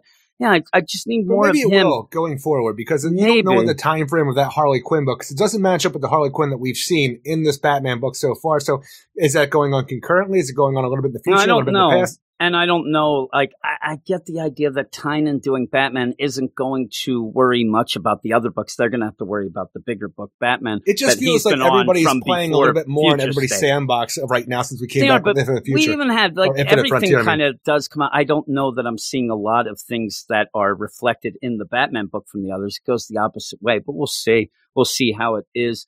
Um, but yeah, with that, you have Simon Saint saying, Hey, you want to be Peacekeeper One? You, want me to give you your limbs back? We got prosthetics. Here's my man here. I said that I didn't, I did not trust Ricardo before. Now I Is he- don't he because he's a cyborg. But we, we both said he has, he has a cybernetic arm, but still has his hand. And that only seems to be there so he can wear a, a long sleeve shirt or a coat and I'm not like, that's the expose that thing he's a is, cyborg in a universe that? that has all this. Well, You know what I mean? the thing is, like when they did the RoboCop remake, which I was all about because I love RoboCop. Not a huge fan of remakes, but I'm willing to give everyone a try. When you give me a RoboCop whose entire body is a robot besides for face, and for whatever reason in that remake, one human hand, I'm like, well, that's the stupidest shit I ever saw. Why would you keep that hand? Give it a robot hand. It's more powerful. Yeah, just think of the I need to idea. touch things. You don't need to do shit, RoboCop. No, Get back on the don't. street. You're a robot cop. You end up where we know Simon Saint does the magic. Dead or alive, I'm touching this- you with this hand. No, Murphy, go back to work. This this is such a weird deal where th- it does it shock you that you see the cybernetic arm. Oh It my doesn't. god, they have cybernetics in the DC universe. Oh Simon Oh my Saint God. has this, even though we Oh saw in the future that Peacekeeper One had these. Yeah, no, it doesn't shock me. Oh my god, the guy in a couple years who does this whole magistrate and actually at one point seems to be getting like pigeon Well, brains with even- eyes. I mean, what's the going idea on? when you talk about like how we're going to get you know Sean Mahoney to become Peacekeeper One and get him back on streets, you, you knew from the get go because we've been talking about it since Infinite Frontier number zero. Oh my god, how, like Peacekeeper One has a reason to be pissed off about what happened to him. The idea of how he got back on his feet was never a matter because we live in the DC universe with the things we're doing here. Cybernetics, everybody's got those. You go down to your fucking doctor. That's a freaking walk-in visit if you want some cybernetics. Seriously, But even like, oh my god, let me it's show you supposed to this. be a wow moment, My name it? is my name is Simon Saint. This is my uh, assistant Ricardo. You want to see some sh- fucked up shit? I thought he was Ricardo, talking about those Take abs. your shirt off. Like, I Look how like cut this boy is. Look now at get this back guy. to work, Ricardo. No, he's also got a cybernetic arm. Get, get this. He hasn't worked out a day in his life. Steroids. Actually, you know what? Simon Saint, tell me more about this. Yeah, really. I, I'm sitting there. I'm like, get get that arm away. Let me see those abs. I got the shirt I want to clean there, buddy boy. Uh, but yeah, he's like, look at me, and winks at him, and I want him to go like, I just wish Simon Okay. Saint's idea was it's pretty good looking, huh? All right, let's move on with our tour. I just want you the to see him without a shirt. is never brought up. And he's like, you want to see, you want to see something impressive? Take your shirt off, Ricardo. He takes it off and like, okay, what's impressive? It's impressive that he listened to me. We're in the middle of a factory and he takes took his his shirt shirt off. off? Nobody would take his shirt off in a factory. Pretty cool, right? But yeah, with that, I have you that end up kind of power. I love the idea that that's not the wow factor anyway. The wow factor is Mahoney, like, I can't afford that. it's like, uh, I can't free, oh, Mr. it's free. Mahoney. There we go. If you It's agree to be my free. peacekeeper You get a one. cybernetic arm. Peacekeeper You get it. one. Oh Yeah. my. Really? You get a cybernetic arm. What? I have two arms. Slice. Now you don't. You Shit, get a look, cybernetic you arm. tell me that stuff. I the thing is, I I see what's going on in the real world. If somebody becomes a cyborg in our actual world, I think they will end up being a serial killer of some sort, of some kind of murderer. That's just me, though. But if somebody's offering me a free high tech robotic arm, I might cut my arm off myself because my body doesn't work very yeah, well. Yeah, that's true. Plus, the best is is that is Ted Bundy's hand. Oh, no. Oh my God! It's body parts with Jeff oh, it's body parts. Oh my God! It starts choking him out. What's going on? Oh no! It's happened again. Let me get you that serial killer's eyes next. Boom, boom, boom. Uh, but yeah, I I do like I the idea red. too. When you see Mahoney there, that look where he's like.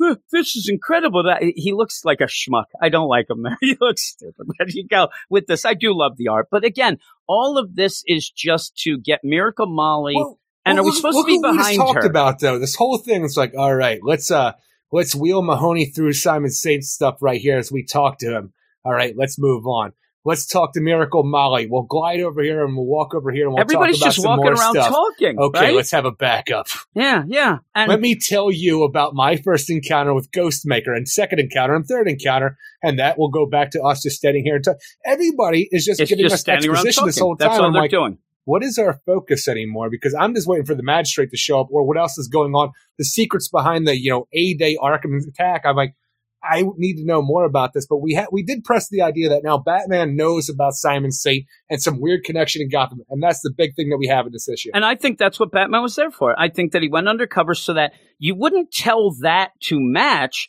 But if you are trying to recruit, because she seriously seems to be trying to get Batman on their side, and then she would end up loosening up a bit and telling him in a weird way. And with that too, though, everything goes. And uh, the last thing I'll say about Miracle Molly is the idea that with James Tynion and all these, like nobody can just be a villain. I made the joke to you as what happened when villains used to fall into vats of acid and get pissed off and get mad. I don't mind that you've evolved that, but what you always end up doing now, and James Tynion does it a lot, is having the villain that's not quite villainous. Ooh, they have an agenda that might not be what normal society thinks, but they're supposed to be likable and they're doing good things. And they're, and that's what I get with Miracle Molly. By the end, I'm like, you end up making it that she is just generic to me because I've seen this in a lot of other books. And now you have not a villain, just kind of a weird anti, I just don't it's a know. weird situation because when I read this and I have my own little head headcanon that I start making, and you and I are talking about this, like, you know, before we got on the record about what this could be because this is a down issue. Not a lot goes on besides for the reveal to Batman about Simon Saint's connection to at least the Unsanity Collective. But when you have this going through, it seems like Bruce Wayne, like I was hoping when you and I were talking, that the reason this is down and not much is happening and the reason that Bruce looks ridiculous in his disguise is that he came here to infiltrate and to be caught with that infiltration. So there is a, like a level of trust that he can build in the communication with, you know, whoever it may be. It turned out to be Miracle Molly, who does seem to want to talk to him. He is no threat to her. They can just talk whether he's Batman or not. And so she thinks she's in- being good. So she thinks saying this to Batman is Yeah. not something like, you know, Zsasz admitting, well, you see all these marks, that's all the people I killed. That's not like that. She So thinks she's in the right. Batman going in and doing this. Maybe this is his idea all along. This is the I do think that it's feel, that. things things feel weird in this issue and last moving into this whole idea of what he's doing. And I expect for what we have going on in the Batman, you know, world right now that you're gonna have Ghostmaker see this shit. And he's gonna come in here.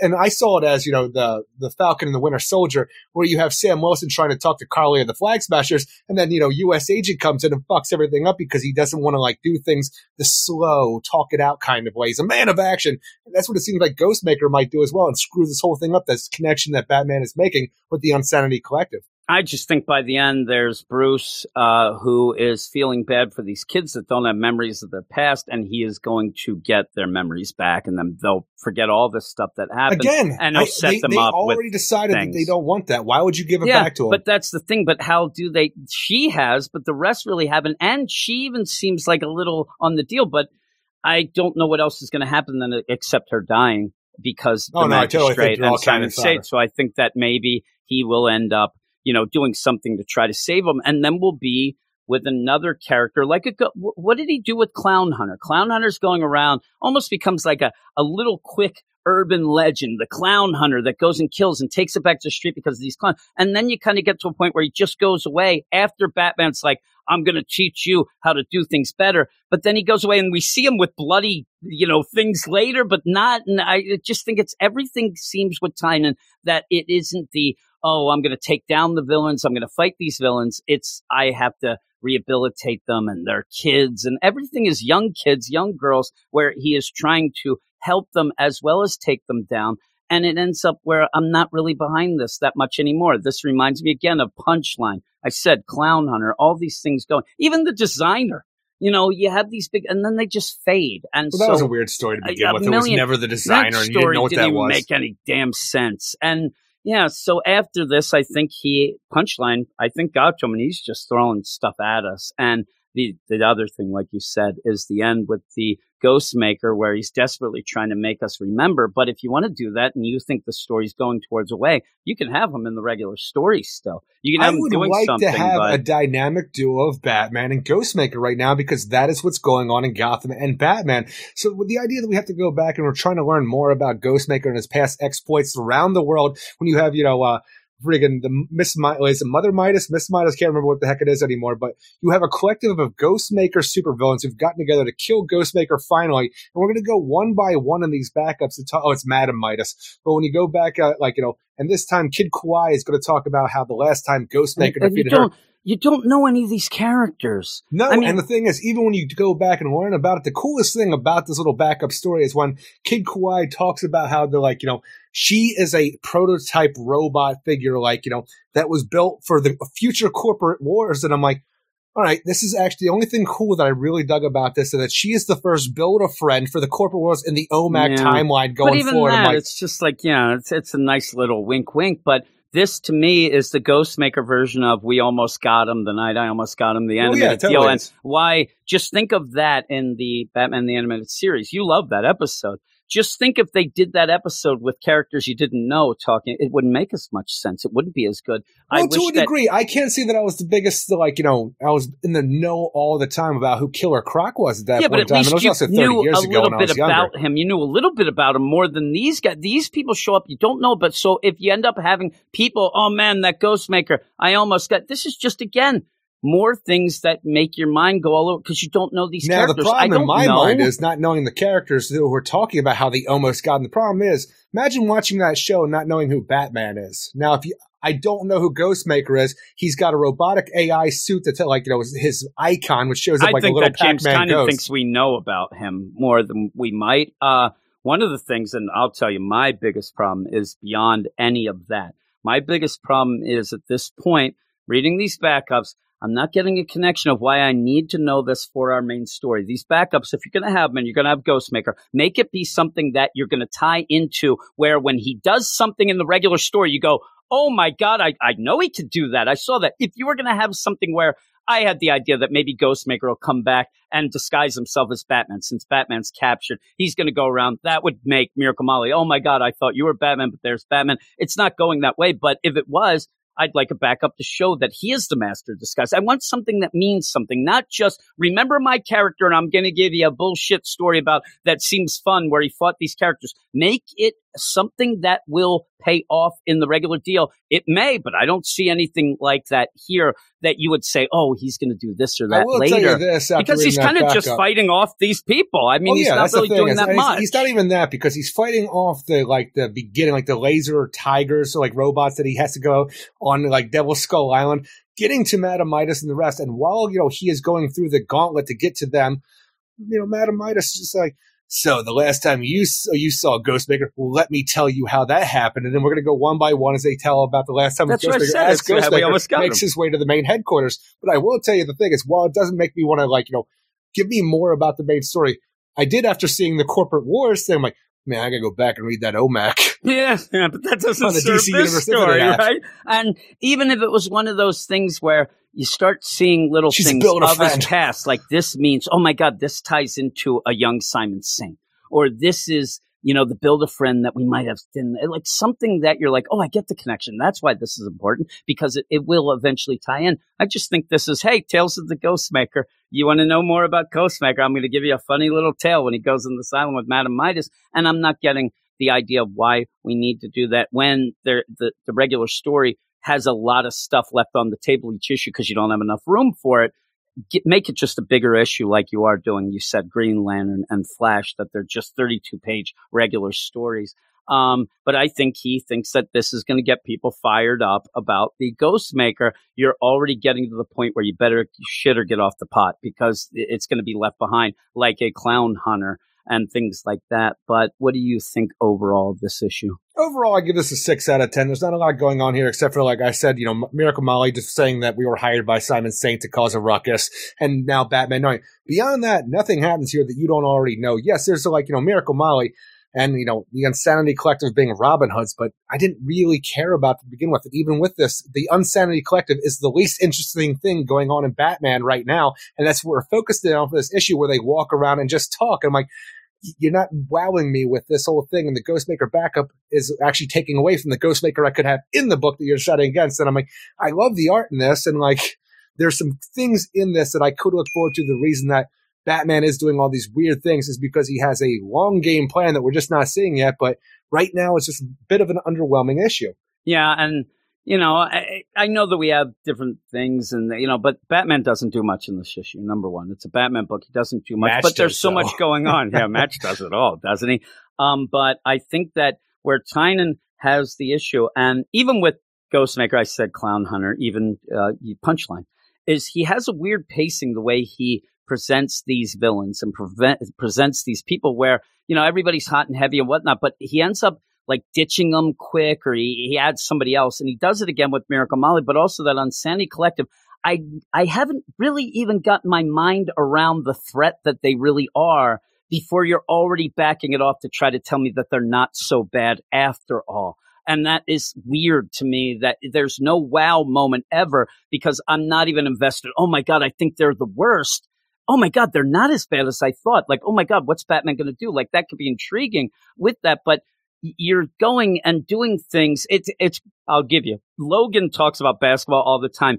It's doing dribbling moves that keep you in the same place, thinking somebody's going to be fooled by it. And then when you do the other move at the end, they're, they're right there. You, you haven't faked anybody out because you never gave them any swerve or anything.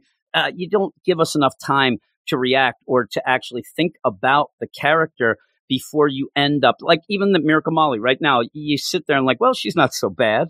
But it's not like that means I'm going to be like, oh my God, I love her then, because I don't know what you're going to be able to do with her if she ends up fully good. Is Batman going to I'm take just sitting here under like, wing? I, and I, don't mind your weird lifestyle. It's not my lifestyle. Wipe your mind and do your thing, but I can't have you stealing from people all the time because you think that they're not really people just because they're rich. again, that that ends up like you hear Unsanity Collective though, and you see they're doing like when they were in the shadows and people were doing wacky things. Then they seem Well, like they a were threat. never in the shadows. Now- they were on now- giant drones Well, flying I'm through saying, the city. but that's crazy seeing these drones. Well, the and then when you just get the idea, like you said, now the biggest thing is Batman saying, "Well, you're kind of stealing some stuff. You know, you're, you're kind of thieves, and I got to stop this." And it just ends up being less. It's less with this reveal than making them more of a big because you have Simon Saint, and they seem to only be the delivery unit of saying, "Oh, we had to take down or you know shame all of these." public deals, all these television stations, things like that. Oh, who did that? Oh, it was Simon Saint. Okay, that's the big villain. I'm going to go off. And so, yeah, I, I just didn't really feel like there was that much going on. Also, in a weird deal, it feels like it's like the Gotham Strays, but in this book, like you have Miracle Molly almost being like this mother hen, like a Catwoman, and all not these those people. homeless but- children in Nightwing. no, not them. No, they're running scared. These kids are taking to the streets. They're going around in freaking, you know, drones and things and changing, getting abilities. I don't like those kids, but they should probably recruit over there. That'd be a good recruitment center. But yeah, I'm a six five. I like the art a lot. Uh, the backup just is nothing. I was reading it halfway through the backup. I'm just sitting there thinking to myself, why, why is this here? I, lo- I really do like Ghostmaker, but I like Ghostmaker as you do with Batman, doing that back and forth with it. I'll tell you, it could be very much like the Spider-Man boomerang deal going on Yeah. at Marvel, where you have somebody who's not quite a hero trying to adjust to the hero life, doing it wrong. Sometimes that's what you're saying. He busts in thinking he's doing the right thing when Batman already has things kind of under control. we've That would already be seen fun. this throughout his build-up, even when Clown Hunter was around. The idea of Bruce. Why are you always giving these people the benefit of the doubt and trying to help them in the long run? The only way to sol- solve this problem is to cut them from it. Well, and here's the thing: when I was talking about getting frustrated with him about, oh, look at the bad of the bad. Oh, look, they're not so. He did that with Ghostmaker. He came in. I'm gonna get rid of you. You ended up being the destruction of Gotham. Oh my God. Oh, wait a minute. I'm your friend. Let's go hang, bro. And all of a sudden he's not so bad. He just and, and it's always it's always the same deal with him with these villains. You have punchline's not Well, as even much, but it's the punchline. It's like I'm a hero now. Oh, yeah, right. and punchline, she's done awful things, but then it, it becomes not about that, but it becomes, oh, well, everybody likes her online and things like that. But you end up changing things to not focus on the She's a bad. goddamn monster. Yeah, but she is just there, and and even with that, I it's already pointing towards the idea of oh, she's just a young girl who's a little crazy and has you know a, a deal that she was used and stuff. So we'll Yeah, see how I'm it saying, goes. though, that, that's that's what she stood. The defense is using. That's not who No, I'm she is, saying- though. I I actually think that they're just going to go fully with that with she her. is and- a monster who is manipulating society through social media and their own yeah, willingness I'm to let telling you, things slide. I, I don't think that we're going to end up with that by the end. I don't think James Tynion has that in him to actually make a girl character like that or any young character make it so that they're evil. I think that his MO is always that it's society that has done it against them, and it always ends up like that. You have Miracle Molly, who's like, oh my God, the next villain. Was she a like I was saying to you before, like if anybody knows the reference I'm talking about, she is Mickey from Scream 2 who can't wait for the trial once he's outed as the killer. And that seems to be the same thing that, you know, Punchline to me is at this yeah, point in time. I, you say that we haven't really gotten much of Punchline and even the backups of her own. It's always everybody else talking about her and she's pumping iron in the yard. I just want to see what happens because I don't think anybody's even concerned anymore. So we'll see if he just ditches it or what he ends up doing. But the problem is, I think Tynion ends up where you're either going to go full out villain to keep a character going, or you're going to try to redeem them in the eyes of Batman to keep them going. But he wants to keep the cash under coming in, and he's trying to go about this way of making it that these kids aren't the problem; it's society. And I just I'm getting sick of it. Or even like the Ghostmaker said, he comes in. He's like the worst of the worst. I mean, he is going and he, I just solved all these crimes and whatever to show you're nothing. Then they're just throwing out and he's a partner because you can't go full out. But yeah, I'm a six five. I'm a little better than you. Uh, but well, half a point. I'm, uh, you know, a little bit. saying, is that better? well, it is better. I mean, six five It's to a six, positive. it It's is. But well, people would say this, I guess, if you're a fan of the book. But you know, oh, I saw a guy saying that if you don't give this issue a ten, you're nonsense and you must love Tom King. I saw that earlier of this week. Yeah. But yeah, here we go. Maybe. But uh, what's next? Green Lantern number two, written by Geoffrey Thorne with art by Dexter Sori, Marco Santucci, Alex Sinclair, and Rob Leigh. It's a brave new world for the Green Lanterns as they mourn the loss of a guardian from last issue. They are reborn in their new role as members of the United Federation, which means a new status quo for our Corps that sees our heroes reduced in number. This means the sectors in the galaxy have been shut down and lanterns repurposed to protecting the Crux worlds and exploring the dark sectors. It's new and exciting. Will, will it ever really happen the way that was? I'm sorry. Will it ever really happen the way that it was spelled out in this? Because by the end of this issue, the central power battery explodes and one of our Earth lanterns fall. Yeah, yeah. So it looks like, you know, he is changing. He said he was going to change some things up. We're heading to the future state, but that's 14 years ahead. And with that, you know, he ends up, you said to me, even the idea that he is kind of going with some past stuff with the idea of why there is so many earth lanterns and now the time has come for you know a lot of crazy stuff to happen. But also the idea if you're going to join this you know planetary federation you can't just go on and be the green lanterns as they are. And i know that people are flipping out or whatever but we haven't really had a green lantern book that me and you have been reading. And this is an evolution of things to, to get forward with it now people are, oh my God, this is the worst. He's changing everything. All that has to happen by the end of this, however long the run or whatever, is the Green Lanterns, oh, like, we don't want to be in this United Planet Federation anymore and back out. And you could just go back to what you had as the status quo with it. But I don't mind this. It, it ends know. up, it's I, being I feel like this point in time with the United Federation and the galaxy deciding they want to, you know, protect themselves at this point. I don't think you can go back to the status quo that the Green Lanterns No, I had after this because now you're pretty much like, you know, creating a war, it seems like. Well, I think that you can do it with the idea that we find out later, eventually, if the planet, the Federation is bad and everybody goes against it. And we have the Federation until the 31st century at least, but it's still going on, But that was could be a different version of it. That could be something where you end up, and plus we have all these dark areas, and that doesn't mean that we have to, you know, go tit for tat with that. That doesn't have to be that all of a sudden we had it created there. They could just say, no, no, no, there was a change or whatnot, because if, if you read anything Geoffrey Thorne's deal, he is equating this planet uh, Federation as something bad. He is not going with the idea, the idea that they already have red lanterns on it and thinks this is what I argued with them about. And I said, why would they allow that and not want the green lanterns? And he said, well, it's like the UN. UN isn't great all the time and they have some things that they don't realize are bad or they have nefarious purposes. I think he's setting up for them to eventually be one of the villains that ends up where it gets dissolved the way it is and reformed or whatnot. But that would be not here nor now but it is the idea where you know not all the sectors are going to have green lanterns anymore because they're going to be police. But even with yeah, that, the you United up having- Federation, like brigade, is going to place itself Yeah. in those sectors. and even with that, yeah, a little bit of a kind of a, you know, hey, that doesn't always work out kind of vibe of the idea that it's military kind of, uh, you know, presence and things when John Stewart and them are talking about it. I, I got the vibe that he's already like, oh, can we trust this? Do you think we should go all out? Well, half we'll the u- like the galaxy, it seems like while they are policed by the Green Lanterns, seems like a majority of the galaxy, not majority, but like a lot of the galaxy don't trust Green Lanterns and being this universal police force that they just deem themselves to be. So whatever this is, the idea that we're actually going to go cut the you know the uh, the sectors from what we have, we're going to reduce the amount of Green Lanterns.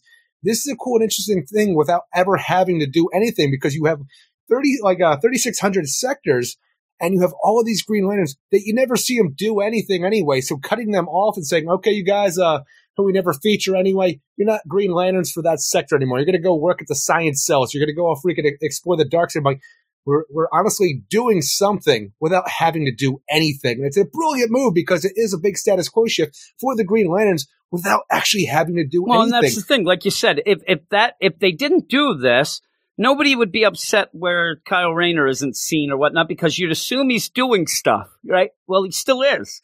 He's just now doing stuff system. that is actually spelled out that he's off. And if they wanted to show that, they can. Uh, you know, if you have problems in the Vegas system, boom, you go to him. If you have problems in the science, so boom, you, you see them and all that going on. Yeah, it's like you said, it's doing something without actually doing much at all because it's just, you know, spelling out locations and things where we would have just assumed they were off doing things anyway. And before, when it showed up, and we had this, you know, even before like Infinite Frontier happened, before future state, when you had the United Federation Brig- uh, Brigade show up, and you know, with it, I think it was Superman book it happened because I think Brian Michael Bendis brought him in. But um, I thought to myself, how are you going to do this when you have a Green Lantern Corps already protecting the galaxy? But now we're addressing that. It was really a cool thing that we came into the idea of what do you do in that situation? the, the Oans, they want to be a part of this whole thing because they see it as a greater good for the galaxy. That's what they're all about. And the idea of taking the core apart with this. It's a cool way of this great progression of this situation where you ha- can have stories now do different things like, oh my God, where's the Green Lantern of the sector? It doesn't matter. You got some friggin', you know, Kaluan coming down with some, sh- some crazy shrink technology. They'll take care of this shit. All right, that's different. Yeah, and and the Green Lanterns are pissed about it. They're they're they think that they're being dissed. They don't want to listen. These Guardians are doing things And even more. that, going and- off into the dark sectors and tying it into this whole thing, because John Stewart, when we after we were like you know mourning the Guardian and this whole thing, and John Stewart's giving a briefing to everybody who couldn't be on Oa during this whole ceremony, the induction into the United Federation of these planets, he is laying down the recap of what happened last issue to us and the other uh, uh, Green Lanterns that couldn't be there, and talking about what went down with the death of a Guardian, and then going forward and hearing how the Guardians are like, look, we're shutting you guys down, we're doing all this stuff. I'm like, that was not the best way to break it to us. Everybody's pissed off. Like, what about me? What am I going to do? What's Guy going to do? What's Simon going to do? All this different stuff. Like, oh, silly John Stewart. I love the idea of taking this whole thing and like, look, we have a special assignment for you. A thousand Green Lanterns and you, if you accept. There's some crazy shit going on in the universe right now. Like, look, we have 3,600 sectors in our galaxy, and we have all of this, you know, the expanse of the universe over out there where we don't Guardian. There's some dark shit with hyper time breaking through out of the bleed. We can't see what's happening. We want you to go and explore this whole thing in what we're calling, to make it really cool, the dark sectors. the I'm like, dark sector. well, right there, I'm like, well, that's new and different. Like, I want to see what that looks like, especially if you're going to give all these different Green Lanterns almost like a Star Trek ex- exploration kind of story to go and do. I'm like, well, shit, yeah, I want to see what's going on out there. That's cool. The only thing that it does kind of worry me uh, is this going to be like a Lost Army thing? Are they going to go into this dark sector? It's going to seal off, and then you're going to have Hal Jordan No, I patching imagine. up the no, wall that's and the thing stuff is, like that. even That's- how this ends, it is not even like you know Lost Sector. In my mind, it's Star Trek Voyager, where they get Um, lost into this freaking Again, like though, different that's area. kind of the deal where Yeah. you know you had Lost Army, and and that's the thing. I've never heard that many people complaining about that as much as this two issues so far of Geoffrey Thorne's run. We didn't like the first issue at all. We had we a lot of problems Yeah, with well, it. the thing is, the biggest problem with that issue was the lack of focus because we kept doing new, th- like, you know, I want to deal with something and see what the plot moves forward. Geoffrey Thorne for that first issue wanted to deal with seven things, give you a snippet and move on. I needed more of a focus for what he wants to do going forward. And we're laying down the stuff right this issue. And even the idea where in the last issue, you had this group of, you know, magic users from that sorcerer planet who are pissed off at what the Guardians did to the Starheart thousands of years ago or tens of thousands, whatever, how long ago it was, a money ago. And one day we're going to go and like get the Starheart back because that's why they attacked when, you know, Teen Lantern's talking about Gemworld and stuff like that. That's why we had that terrorist kill the Guardian because it's a larger And do you think that the, the Guardian itself, like the, the killing of the Guardian, they didn't realize that he was kind of like his DNA was changed or something? Like they gave a vaccination Oh, no, and that's what is, blows up the battery? This, this is the long game in my mind. Whoever this That's what I thought mysterious man was, behind yeah. it, if it's Mordril or what, whoever is the person that put these people onto the like, you know, getting the star, like you know, revenge for the Starheart or getting back at the the Oans, the Guardians. This was the plan. You kill this Guardian because we know when we the know Guardians they'll die, put him in the. we put them in the central power battery to become one with the energy, like again. So when we shot this guy, we implanted a bomb in him to take out all yeah, of their that's power. what then. I, I definitely, and it's kind of even a play of like the impurity, But yeah, I, I got it right. That's what I thought. That they Yeah. that this is the plan, and the Guardians more concerned, and all the, and even the Green Lanterns, John Stewart included, all concerned about this new status quo. They're worried. Oh, these guys are getting sent there. Also, seems to be spreading them out a bit more than they ever would have been with all these sectors not being manned by Green Lanterns. They're they're taken care of by the planetary deal. I do think that all of this is a long deal. And when I'm reading it, I thought that it was very intriguing setting up all this, especially when the battery blew up, thinking, oh my God, like we're already seeing this plan. That, See, that a lot of stuff earlier was jumbled up in that first issue, but a lot of it is now already coming to play. Uh, one of which, though, it was jumbled a bit more because of Kelly, the Teen Lantern. yeah. And Geoffrey Thorne kept saying before this series came out, she's not really going to be in this book. She's not going to be in this book. I think that they forced him. It's to such a have weird show up idea for because what we have in this away then. because when we have Hal Jordan, we know that Hal Jordan is on Earth. We know that Jessica Cruz is out there protecting the Crux world like Simon is, where she's on um Oishia. I can never pronounce it. The moons of Oishia right now, protecting that because it's a Crux world. We have Kyle Rayner on Ragashun, but we pretty much have like, you know, uh, Guy Gardner and Kilowog and like uh, John Stewart, they're going to go off and they're going to go and do, you know, dark sector stuff and explore with a thousand other Green Lanterns. So they're going to go off. They actually created a gigantic ship and in a freaking, like a second, they're, you know, millions of miles across the galaxy at this point going towards their destination of the dark sector outside of the reach of the Guardians and their foresight and their eyesight.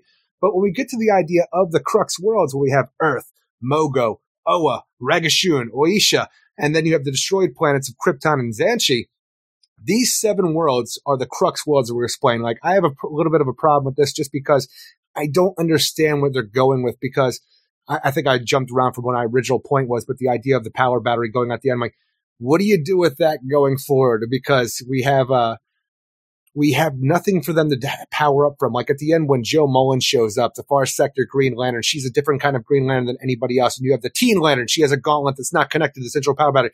These characters aren't Green Lanterns as everybody else is, so they still They're not have even power. recognized as yeah. so it's uh, such a weird idea that they're not in the book anymore. But these are the characters with powers still. Yeah, uh, but again, I mean, Kelly doesn't really even know. I think I had like what three points there and had to get around back to and the first whatnot. one. Yes, but yeah, you do have Jo and Kelly, which I think that they will still show up occasionally. But I think that what he was saying, what- she's what not going to be heavy in What's the focus then? Are we dealing with the dark sectors and Yeah, the freaking you know, Star Trek dealing a lot the with Green Lantern. Corps? Because even we have you know like uh, I was trying to talk about the the uh, where we know the, the different lanterns are, but like uh, when Hal Jordan, He's on Earth right now. One of the Crux worlds. We have to keep those protected because Yeah. These are the, the hinge worlds. The crux worlds. world is the deal. And that is the heroic world. That's the, the big, uh, you know, deal of heroes and things and all Well, these, it's such a the weird most idea because things. this is the new status quo outside of like you know the idea of what is going on you know, with the the green power or the Green Lantern power battery, the killing uh like not killing but striking the amount of like Green Lantern and sectors we have and stuff like that,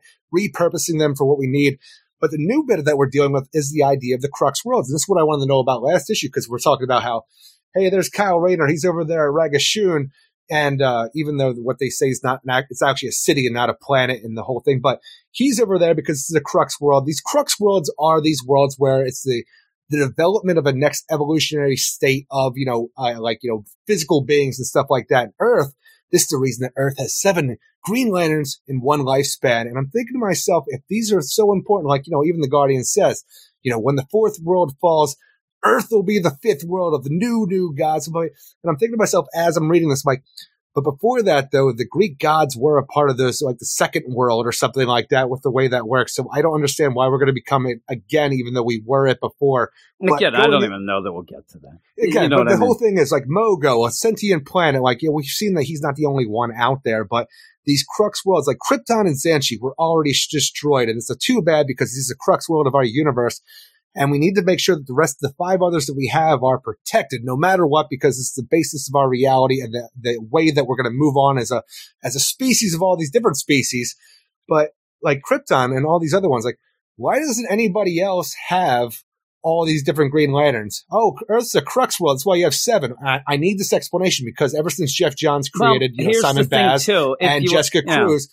Why do we have all these? And he said, like, even when he was leaving his run, I think even in Justice League during the Dark Side War, that we're going to find out there's something coming and why we need seven Green Lanterns and stuff like that. Like, why does anybody Well, else I have all think these? that that because there's no explanation. We had them because that's what we want to read, and so they're trying. Because even with the idea where you have the John complaining, John Stewart complaining about, oh man, why are you putting these at the other worlds and why are you sending them away? That's their home planet. They'd want to go home or whatever. I think that this is just kind of giving you the wink, wink, and separate it. But in the story wise, I think that whatever's happening.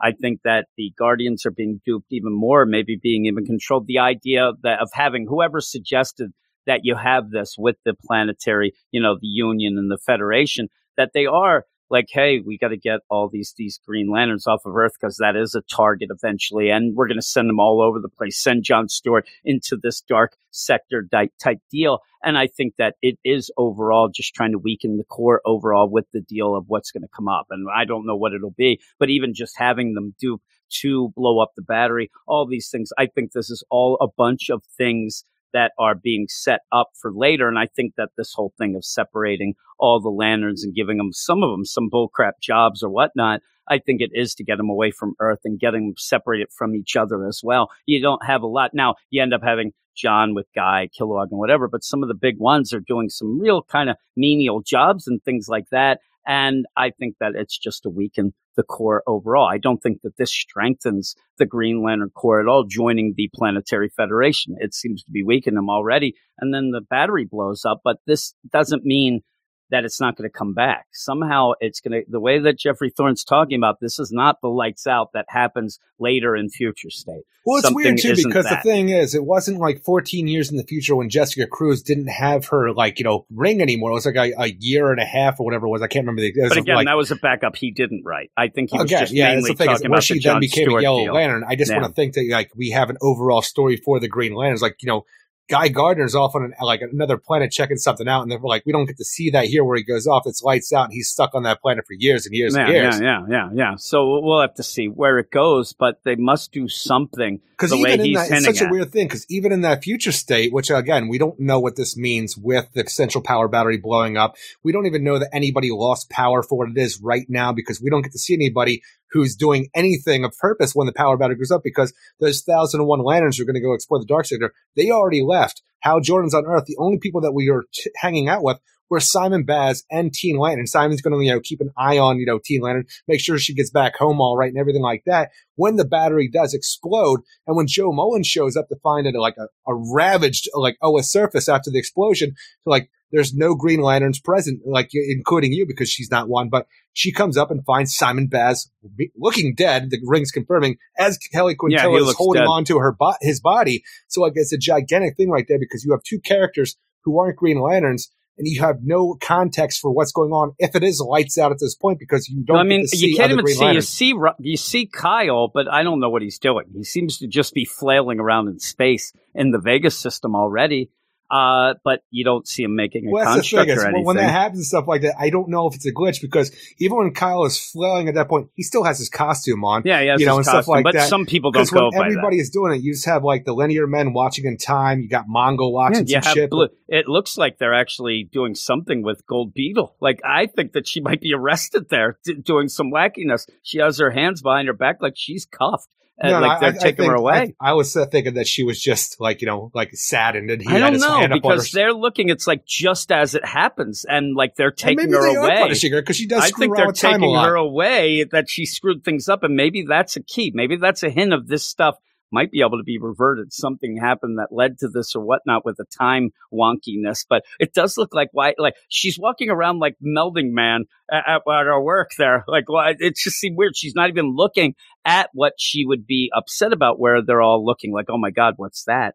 Uh, so maybe that's when you see Mongul. He's laughing it up. He thinks it's hilarious, Eric, and the mysterious guy. Because right saying, now, you know, where we are in the Vegas quickly. system with Kyle Rayner, if it's lights out, he's dead. It seems like yeah, even that's the what it would that he's be. t- looking at, they're all in full space gear. Yeah, yeah, they're all you got the weird aliens, but yeah, so you don't you, you just get some moments here just to end with the idea that you would get it, it- to me again. You're you're going with the Michael Jordan and Space Jam. You're going to need some lanterns, but you're going to have to require the ones that aren't necessarily lanterns that go with the Well, it was funny too when we have you know people getting you know missions repurposed and stuff like that, different like like lanterns rings are like giving them a new designation because their sectors have been shut down.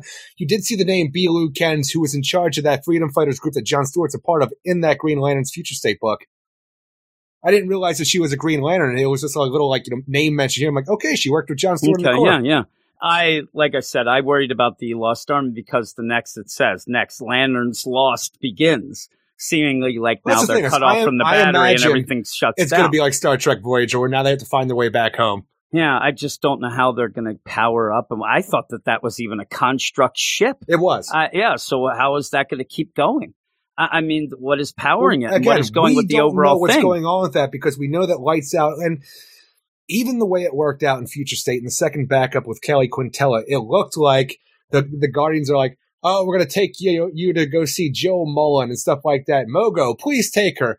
And then Mogo was in the process of ta taking Teen Lantern to Jo. It seemed like when the freaking battery went down and he lost power and stuff like that. So. Where are we at, and how's that going to play out? Is this just a blip on the radar? and we still got to go see stuff. I don't know. Yeah, I think so. I, I don't know. I think that it's going to have to do something, and obviously, it looks like because of the designation, we're going to go off and you know follow John Stewart and these thousand other lanterns as they go through which to is cool. you know find out later. And there, they are the idea of it maybe being forced, but they they're not going to be in contact with anybody to know anything of what's going on. So we'll have to see what goes on. Well, who's still alive that. on Oa? I don't know. After that No, I'm explosion, even like talking about everybody else. any, it's it seems like the any dark Guardians sector. left? Yeah, I don't know. Well, here's the th- Kelly looks like she's like two feet from the battery. She doesn't die when Simon seems to Well, die. that's but, the thing uh, is, she has power to protect herself. Nobody else did from the explosion of that. yeah, I guess. But even she had power around these other lanterns that are with her. It looks like you know Simon, uh, and he's dead. Uh, so I don't know. I don't know what's going on or whatnot with But that. even the idea of outside in the dark sector is new territory for us to go with this whole thing. You know, when the Guardians are talking about, it, it's like we are prevented by seeing something in this dark sector by threads of hypertime, eruptions from the bleed, under space cyclones, and all this stuff. I'm like, look, there's some weird shit going on with what we're calling the omniverse ever since Death Metal had to reboot everything that we know as the multiverse. So there's some weird stuff that we don't know about. We don't even know about what, what it's going to mean with this greater threat for when Wonder Woman is going to ascend and the like the cosmic judges were telling her, look, there's going to be a greater threat coming if you ascend and stuff like that. So showing me more things with the, within the omniverse or just the new universe itself that we've never explored. This is interesting, especially when you say hyper time. Like, what's going on with that? And it'll even lead to something else later on when we talk to Suicide Squad. Yeah, and I, I actually do like the idea with that and that, you know, prophecy and the things that were set up. I like the idea of whoever this magic bad is and manipulating things that that's why he's spreading them out and that's why he's trying to get them away from earth and that's why he's lessening things to go on and i think that maybe you know the the little thing the anomaly that happened was that the guardians decided to send john and these thousand off into this dark sector so that that actually does end up protecting them a little bit as we go. I'd like, I, I'm interested. I'm, I want to see how this goes, and I don't mind, you know, a little Star Trek with the Green Lanterns, right? They have Well, the even crossover, even the stuff, I'd magic like stuff that we have here, whether it starts out the idea that we're pissed off about what you did to the Starheart and weaken magic throughout the universe. Starheart energy is what powers Alan Scott. So if you want to have a tie into that whole thing, when we have the sorcerer people that are killing off the, you know, the Green Lantern Corps and the Guardians based on the idea of magic that is, you know, powers Alan Scott's ring. I'm like, yeah, and you want to bring back the JSA at some point. You got great plans here for like a cool crossover, at least a cameo by Alan Scott. No, and, and Alan Scott's going to be in that Infinite Frontier number one. So maybe we'll see right there that it will be a bit of a, you know, maybe something will be set up there that we'll be able to see what's going on and how he might be affected by it or whatnot. We'll see. I, I don't know, but we'll we'll see how it goes. But overall, I did like the art. Oh, the art's lot. amazing. And I thought that it was very interesting. I like this idea of it, it ended up where if people are just going to sit there and say, "Ah, you know, the lanterns they're not allowed to be where they're supposed to," and whatever, then you're not really going to have fun with this. Y- y- The idea with me is I am having fun because I think that already seeing the battery blow up after putting the Guardian in it, that there's more at work here. Everything that we're seeing is a dupe or a setup and things like that, and that makes me See, interested. I go with that. I, I don't agree with the idea of the you know United Federation and stuff like that. Beyond that, though, I do think it was a long con for whoever was going to you know Yeah, try I to just take think them that out using also, the Guardian as a weapon I against think that themselves. it's also to take over. Like, I'm not saying that right now the Federation is bad, but I think there's going to be people in it that are trying to make it be. I mean, everything like that, they always end up wanting all the power and all that stuff with that. And that would he he ends up and again I'm going by some things that I read Geoffrey Thorne talking about the idea why are there red lanterns on there? And he's like you'll see. Like it makes more sense later you're not seeing the whole deal. Well why would there be red lanterns on there? Why would there be Sinestro? Why would there be bad things that really throw it in the face of the Green Lanterns as well but also things that aren't necessarily good? I mean they're just there and he seems to be hinting at the idea that he is against those sort of bodies and things that that you end up having ruling earth or or ruling the galaxy and things like that. And i think that the idea of the lanterns being you know put where they don't want to be getting pissed off about it the the guardians seemingly doing things without much preparation. Even when john says why are you doing it right away? and they're doing i think that they're being duped or manipulated to do that because there's somebody who wants to do something bad and they do not want the sectors to have all green lanterns that they will be able to nobody's who's watching the watchmen i think that is what we're going to end Brigade. up getting at one point um but yeah but that's the thing is if they ended up saying that 80% of the UN right now was corrupt and bad, we probably would still have the UN in 100 years. It would just be one that has more regulations and is better than the one we have now. Just because a bunch of people go bad doesn't mean that it just gets shut down completely. It's that new and better people come in. And I think that that's maybe what we're going to end up seeing. I, I just think that that is something that he's going to end up going that something's bad, something's rotten in there. They're being manipulated and, and all that, but we'll see. We'll see how that goes. Uh, but he seems to be really centering on that idea that there's not a good body like a UN. There's always something bad going on. This has been his argument since that first issue came out. So I don't know. I might be reading into it just more from him. Um, but yeah, with that, what did you give it? Oh, I ended up giving this a nine out of ten. I really dug this issue and everything that it like, you know, we did in the first issue where we had to be a little bit scatterbrained in my mind, putting all that stuff out there. I really think it became into a focus point in this issue to showing you why we did all those things and what we're going to be doing going forward and did it in a creative way. I don't agree with everything. And some of the stuff, you know, feels a little weird with the idea of the crux worlds and stuff like that. Or like, you know, why did we have a crux world? What could be a crux world? But in the long run, there's new and interesting stuff that I want to see because for the last, you know, ever since Geoff Johns created this, you know, the Spectrum and stuff like that, and did his whole big trilogy of his stories with like, you know, Rebirth and then Sinestro Corps War and then Blackest Night, and even starting out the Green Lantern and uh, the New Fifty Two.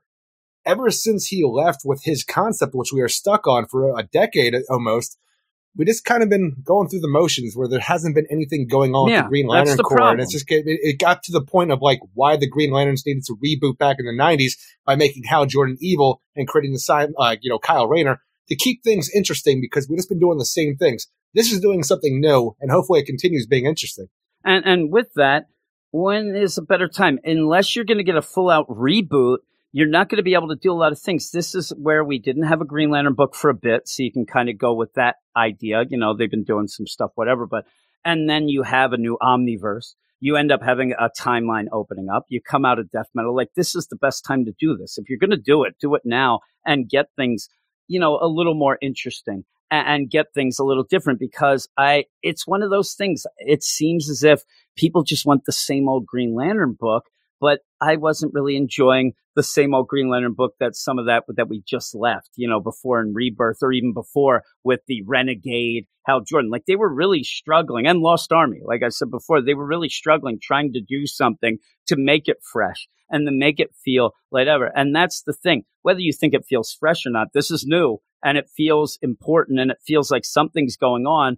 I'm in. I want to see what's going. If it gets to a point where we're not enjoying it anymore, then we're not. But I do like this, and I, I'm giving it an eight. Did you say your score? Yeah, I give it a nine out of Okay, ten. yeah, you gave it a nine. I'm giving it an eight. I do enjoy it, uh, and I think the art's really good. So we'll go off with that. But we're going to go off right now to get Brandon's take. Oh, Brandon, he ends up loving that Fortnite Oh, yeah. and he ended up sending in a review of the first two issues of the digital Batman Fortnite book, and we'll go to that now. All right, everybody, what's up? This is Brandon. I'm going to come at you guys solo here for a special kind of event podcast situation.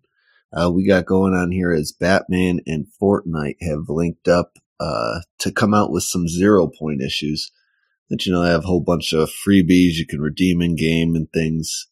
Uh, you know, I'm going to get into the nitty gritty of, of all of what's going on uh, for anybody ill informed um, but also break down kind of the six issue miniseries here and, you know, summarize what's going on in the story, let you know what I think. Uh, I'll do the classic buy, borrow, or forget, uh, based on an issue by issue basis and then summarize, you know, the whole thing all, all the way at the end.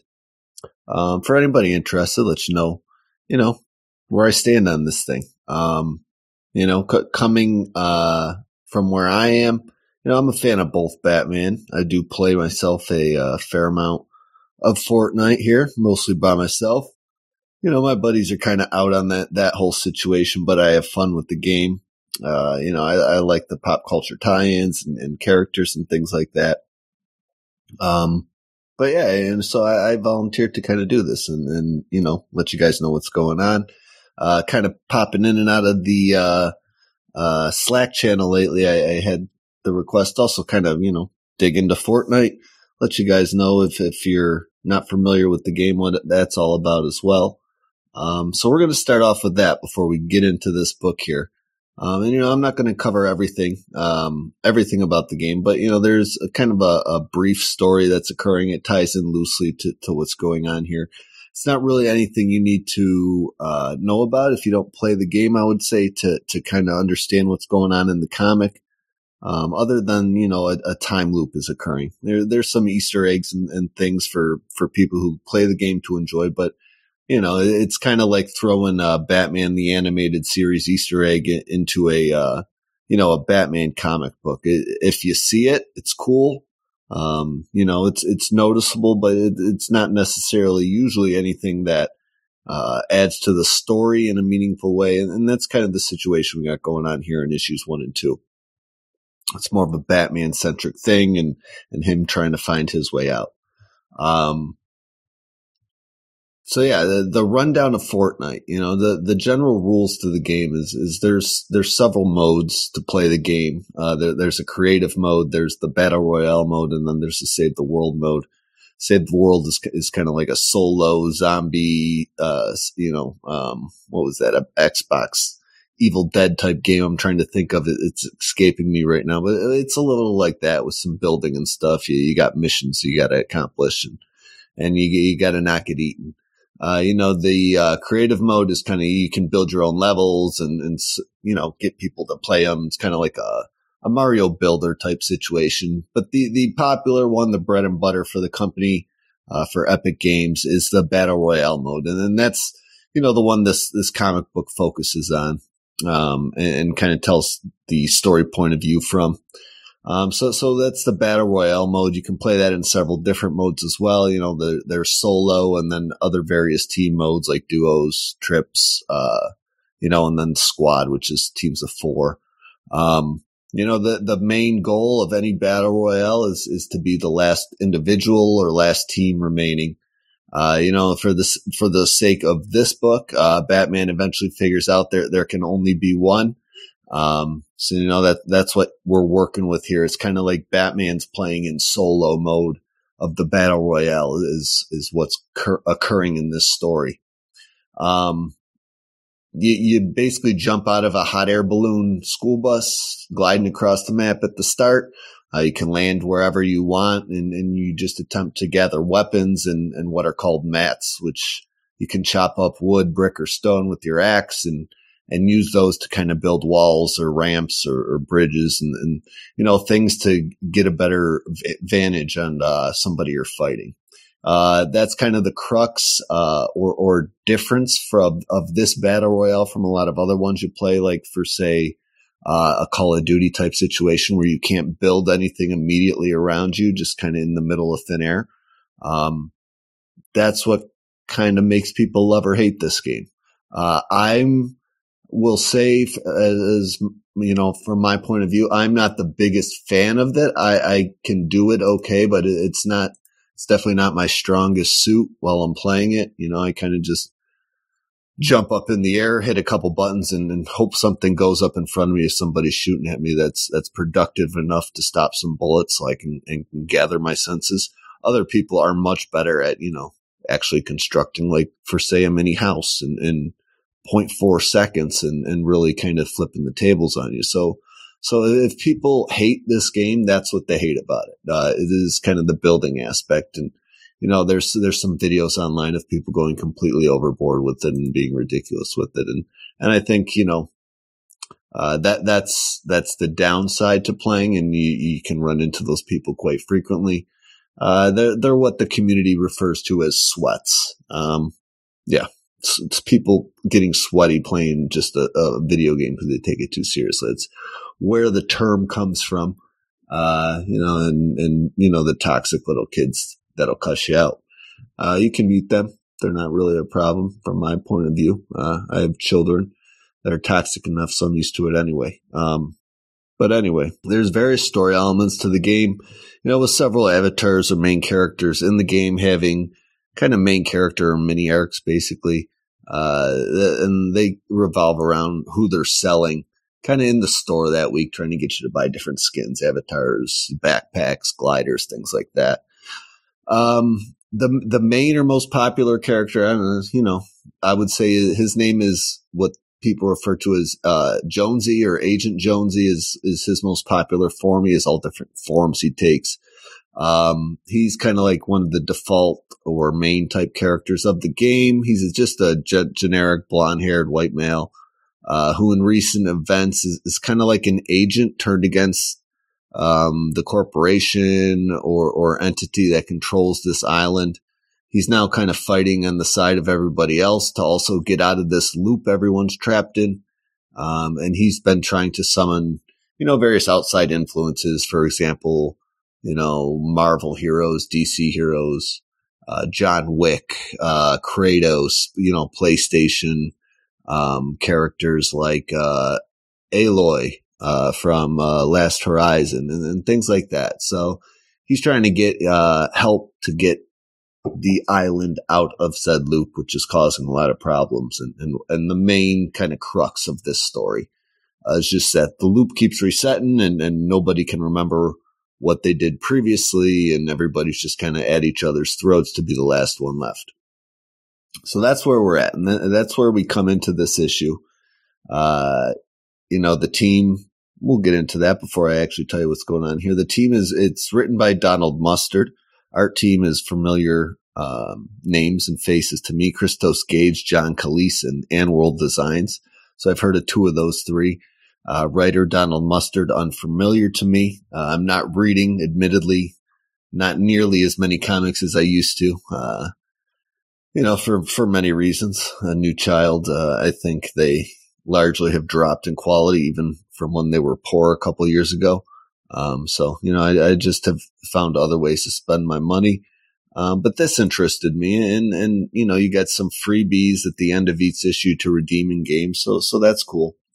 Um, but yeah, the issue starts with Batman and Gordon, you know, meeting on top of the police station where Batman's being summoned to check out this, uh, you know, purplish zero point lightning that keeps striking in Gotham and, and see what's going on. So as Batman tends to do, he goes to scope out what trouble is occurring in Gotham and finds none other than Harley Quinn kind of at the, uh, you know, the zero point of the zero point, you know, so to speak. Um, she and Batman quickly get in a fight and, and Harley with no other way just jumps into said zero point with Batman, uh, not quick to jump in after her as he's trying to, you know, scope out what's occurring with this scene still. Uh, he's realized Harley has, has disappeared, has jumped in and he's not super eager to follow her. As he's trying to get some readings on this, uh, um, portal slash lightning, uh, he gets kind of kicked from behind and, uh, the pull of this portal kind of sucks him into, to, um, Fortnite Island, shall we say. Uh, he quickly lands, uh, at the other end of this portal and tries to gather his bearings and, and understand what's going on. Uh, he quickly pieces together that, um, he still has his fighting skills, his, his muscle memory, so to speak, but he doesn't remember his name, why he's here, how he got here, you know, any of the facts uh, about his identity really. Um, just just kind of operating off pure instinct as he's he's jumped from behind by uh, whose name is Ruckus in in Fortnite. He's just kind of a a wild looking dude with with all sorts of ragtag equipment on. Uh, Batman ends up besting him. Uh, we'll see Ruckus again throughout um, the first couple issues of this series, but as he tries to understand where where he's at and get a better vantage point, um, he he runs into you know another kind of sniper trying to trying to take care of him. So Batman's piecing together that you know he's on like a murderous death island basically at this point in time. Um, and he also notices that a purple storm is kind of closing in around him, making him constantly move position. Um, takes care of the sniper, uh, and, and, ends up just kind of in a massive dust up with a whole bunch of characters. Uh, d- doesn't really know, um, you know, why everybody is after him or, or why they're after each other. Can't put any of that together. But what he does end up realizing is, is somebody does come to kind of aid him in, in this chaos and it's a familiar face. He can't exactly put together what her name is, uh, why she's here along with him, uh, but it does end up being Catwoman. Um, and they, they kind of realize they have a connection. Um, so, so they work together. Uh, they end up besting this, uh, group of misfits. I mean, you can see all the different types of characters they have, um, in Fortnite. You know, there's dudes with tomato heads. There's kind of like symbiote type, uh, goo monsters. We got some dude looking like Thor down in the bottom. Uh, somebody in a furry teddy bear costume. Uh, they're probably into some weird things besides murder. Um, but yeah, I mean, these are all characters that you can play with in the game. It's cool they're drawn in here, and and even the locations are actual uh, locations on the island uh, that you go to within the game. So it's all you know very detailed and, and and thought out well as far as the settings go and the Easter eggs, as I mentioned earlier. Uh, so so Batman and Catwoman uh, again, they're they're teaming up here, kind of trying to now get their bearings together. Uh, Batman's trying to piece together if they're colleagues, partners, friends. Uh, the last question he asks himself and is probably most hopeful for lovers. Um, but you know, they, they can't speak to each other. That's, that's the other thing is when you're on this island, you can really only talk in uh, emoticons and, and silly dances um, as you can in the game. You know, the characters don't really have any running dialogue along with each other. So that that's uh, also conveyed in this issue. So Batman and Catwoman are like you know talking through gestures and and eye contact just based off their connection. Um, and you know the issue basically ends with this purple storm um, slowly closing in on their position around them. Uh, and and those two just realizing they're kind of screwed, you know. So so issue one ends on uh, a bit of that cliffhanger with them kind of embracing as as the storm takes them both out, and then we jump right into uh, issue two, which picks up almost exactly the the same way issue one picked up, um, picked up, you know, with Batman landing on the island when he first got there. So so about middle of the issue. Um, but Batman had this time had, he's been leaving himself clues. So now, uh, he's still no idea who he is, no idea how he got here, um, what his name is, but on his armor, which is, has kind of gotten ripped up and beat up over time, he's leaving himself, you know, coordinates and hints about what to do because not only does he remember and not any of that of how he got here, every time that loop resets, he doesn't remember anything from the previous loop except for the clues he leaves himself. Excuse me. So it, it's an interesting way that they play that. Um, it, it kind of gives the comic book a little bit of variety instead of reading, uh, you know, a Groundhog's Day type situation.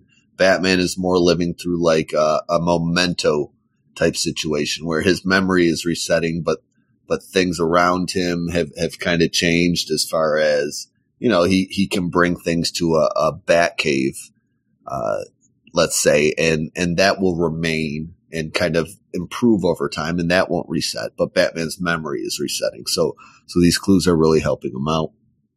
Anyway, as I mentioned earlier, he, he starts this issue off, uh, following these clues he's left for himself.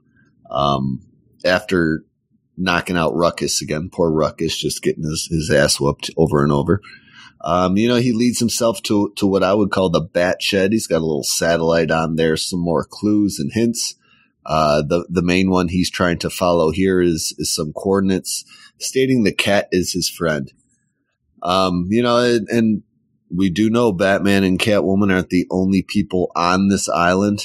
Uh, you know, he's also here with plenty of other of the Fortnite characters roaming uh, all over the place trying to take him out while he's he's trying to solve this mystery and be the last one remaining. Um, he he ends up running into Catwoman at the the location he he's tracked her to. Uh, it after you know a rocky start this time they they're not so uh, in tune with each other right off the bat he kind of gives her a batarang with a clue like, Hey, we've done this before. Let, let's get moving. We only got so much time. And they're, they're testing the island here over the next, uh, you know, couple panels. They're, they're trying to swim down underwater to see if there's a way out that way.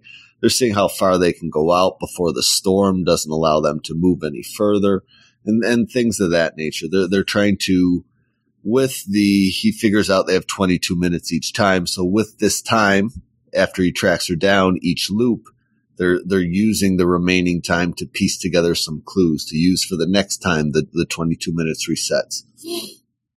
Uh, eventually, they get to kind of like a power plant type location again, actual location on the Fortnite map, and uh, Batman and Catwoman run into somebody they they also recognize, uh, and who we saw jump into the portal slash uh, loop initially um, in issue one, and that was Harley Quinn. So Harley Quinn is, um, you know, she's fitting right in here. She's taking people out left and right. She's trying to be the last one remaining. And at this point, we, we start seeing countdown timers throughout the issue, kind of giving us an idea of how much time Batman and Catwoman have left before the loop resets on them again or the storm closes in. Um, and again, they can't communicate with Harley. Harley's fitting right into the point where she's digging the, the different dances everyone's doing. She's kind of copying them. She's flossing here, uh, at one point in the book and, and she's communicating with the, the ways of the island, um, instead of being frustrated, kind of like Batman and Catwoman are by not being able to to just straight up talk with one another. So Harley's fitting right in with the crazy, basically. That leads to a fight with with all three of them, uh, in which Harley is kind of able to escape, um, and and Batman and Catwoman are kind of left to uh, perish in the loop together again. Um, now, now what we do realize is is the next time this loop resets, Batman and and Catwoman kind of get se- uh, separated. They want to separate from each other, and Batman's trying to test out this theory. So instead of them dying together in the loop to end things, he's separating from Catwoman so that she's essentially the last one left in, in the safe circle. Uh, so Batman perishes, and as he's he's going out, he sees that Catwoman is not like suffering like he is. So he leaves himself this clue on on one of his uh, armbands there that there can only be one left. So they were they were kind of trying to get out of here uh, with two of them at once. When Batman realizes there can only be one that can get off the island at a time. So they they take this, you know, there can only be one to win a battle royal. That's basically what Batman figures out. So they take this with them uh, to to the next loop, and, and Batman tries to kind of share this with with uh, Catwoman. Um, you know, she she's kind of hesitant and and not buying it at first, but uh, at the end of this issue, he he kind of gets her to stab him. Um, you know, get her to buy into this theory that he's selling. Um, and and that's that's where issue two picks up. So now Batman, um, you know, he's left a clue for Catwoman, who has now won the battle royale. So he's hoping, I'm thinking, she retains the memory of winning uh, and can carry that forward uh, because that's where issue two ends. Um, now, now I won't say it's groundbreaking storytelling or anything like that, but it's more enjoyable than I anticipated. So for issue one, I would definitely say, as, far as my scale goes, that one would be rated as a buy. As far as art goes, I really dig the art. Christos Gage, AndWorld Designs and Company. Um, it all looks great. Batman's design, all the Fortnite locations, the Fortnite characters, everything looks spot on. Um, it looks great. Uh, the story coherent makes sense, especially if you're in tune with with the game. You know, there, there's not really any hiccups as far as storytelling goes. I would say the second issue was a little more kind of repetitive. I don't know if they needed this to be, let's say, a six issue series. This could have been probably told in four issues, but then you can't charge four ninety nine for six issues, and you can't get a couple extra times. So I think that's where we're at here. I think it's going to feel a little long in the tooth, uh, kind of maybe the even issues, two, four, and, and maybe the penultimate before it gets to the point of, of Batman escaping here. But it's enjoyable enough. So I'll give issue two a borrow. Um, but if you're reading this on uh, the DC Infinite app, you're going to get them anyway. Um, you know, it's a good time, good enough time. I enjoy it. So issue one, we're going to go buy. Issue two, we're going to go borrow. Uh, I will be back when issue four releases. So I'm going to do three and four together, just like I did one and two together here. Um, you know, I bought the first two issues, uh, print copies. I think I'm going to just subscribe to the DC Infinite app. Um, for, for the rest of the series. Uh, kind of read it that way because they do give you the code for the game items um, through that. They do not provide the code for the game items via any other digital means. So if you're buying this like on Comixology or just on the DC like comic reading app, uh, as an individual issue, you will not get the code that way. The only two ways to get the code are with the print copy of the issue. Um, and and that's going to be an extra dollar cost. The the print copy without the code is only three ninety nine. The print copy with the code is four ninety nine. Or you can scri- subscribe to the DC, DC Infinite uh, monthly version for seven ninety nine, or the yearly for uh, what is it seventy ninety nine, something like that, to to get the codes that way. You cannot get the codes using the DC Infinite free trial. Uh, so you know, if you're interested in the game and, and getting some Batman items, uh, issue one item was uh, Harley Quinn's rebirth skin. The issue two item was um, a Batman cape glider. Um, so so there's some fun things to use in game. Um, but yeah, you know, I'm enjoying it. I'll be back for issues three and four. Um, and I hope you guys enjoyed this. Uh, you can holler at me in Slack or on Twitter, B Mur. I changed my handle. It's at B underscore now. So no numbers anymore. Um, but yeah, if you're following me, nothing's changed. Um, but I will talk to you guys later and peace out. Hello and welcome to the Weird Science DC Digital Spotlight. The spotlight where I go over every DC Digital first book of the week. Now, this week I do have a request. We're going to start off with that book, but before I do that, hi, I am Fanboy Clay. Uh, you heard me on the Weird Science Marvel podcast. Uh, you've probably heard me at the DC Alliance podcast. You've probably heard me Comic Book Legion podcast. I have too many podcasts to be completely honest with you, but I love doing it. Uh, I guess that's really all I had to say. I don't know why I started it off like that, but uh, it just felt right, you know? Anyway, uh, the first book, like I said, is going to be a request, and surprisingly, it was really good. Um, for what it is, I was not expecting it to be this good just because, yeah, it is Scooby Doo. It's Batman, the Batman, and Scooby Doo mysteries. Now, I do know that sometime within the last four years, DC and Scooby Doo has gotten pretty popular. They did have almost like a Walking Dead esque story for Scooby Doo, and it got wild. Um, no spoilers except for the fact that I'm pretty sure there was a character death, like a main character death, and it was pretty legit. So I do want to eventually get to that book in my reading list. Don't know when I will, but it's interesting. And then they went to again this kind of route where they teamed up with superheroes, and it wasn't just Batman. It seemed like every issue they teamed up with a different uh, superhero. Uh, they teamed up with Flash, they teamed up with Wonder Woman, they teamed up with Superman, they teamed up with uh, Mister Miracle and Big Barda, and then of course Batman and Robin. Uh, and here it looks like it's strictly going to be a Batman title because we all know nothing can sell unless Batman is is attached to it. So this, I genuinely treated this. I don't know how, or I don't know what kind of audience I'm list or I'm talking to here. Now, I, I know that us in the Slack chat, I know that audience. And so I am talking to you guys right now. Uh, we all remember Super Friends way back in the day, you know?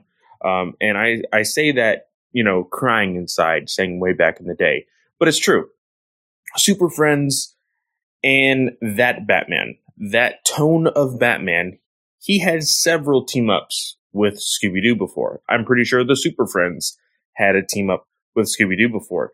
And so all those voices were in my head while I was reading this. It made the book that much more enjoyable to be 100% uh, uh, truthful.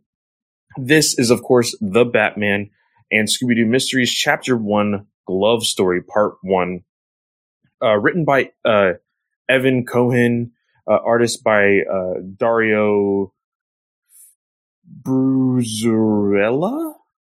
Brizuela? I, am sorry if I mispronounced that. I have no idea what that what that even I I, I couldn't even. Yeah, I'm not to try it again. Uh, for, and colorist Franco uh, Riesco, letterer Sadia uh, Temofonte. So, yeah, I'm screwing up everybody's name today. But basically, in this story, Batman is hiring the Scooby Gang. Uh, and he even says, You're probably wondering why I called you here. And it's because he was robbed. Batman was robbed. And so here, he is actually, he, he donated a whole bunch of his stuff in the Bat Cave uh, to go into a museum.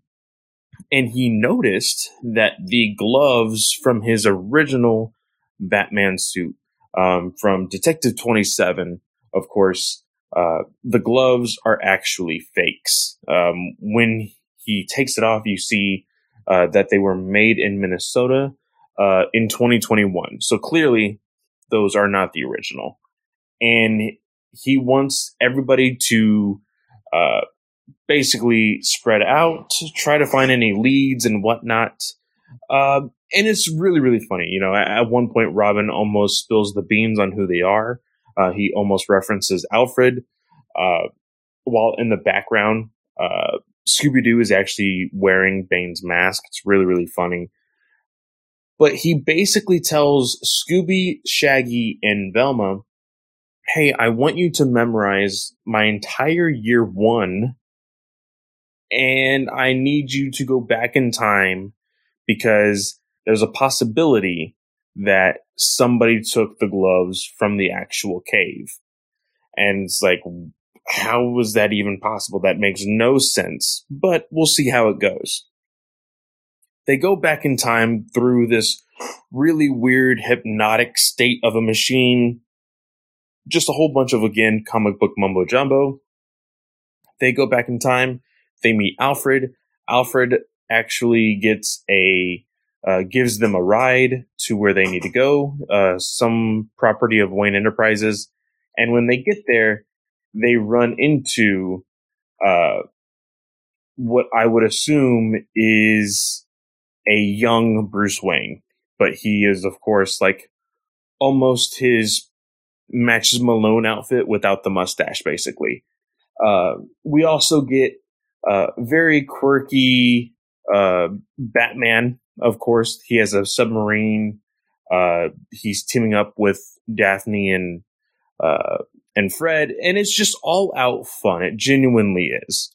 Uh, I'm not. I wasn't expecting this to be like the Scooby Doo of the Walking Dead category. No, I was not expecting that whatsoever.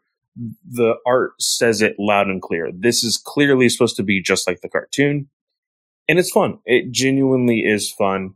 Uh, so this book, honestly, for what it is, I would give it a an an eight point five. Honestly, because of what we're dealing with. Uh, art was really fun. Story was really fun. Yeah, they kind of explained some things kind of wonky, and that's kind of why I wouldn't go any higher than that. Uh, but still, I'm looking forward to the rest of the series. I know so far, I think I'm going to be getting issue number four tomorrow or this weekend. I can't remember which date it actually comes on, but uh, but yeah, a really really fun book. The next book we're going to be talking about is The Next Batman, Second Son. And also, I just wanted to say this. I actually had four books planned to talk on the spotlight, but DC freaking lied to me. They they sent me well DC and Comixology, honestly. They sent me an actual uh, email saying, "Hey, these are all the books to expect that you're getting this week."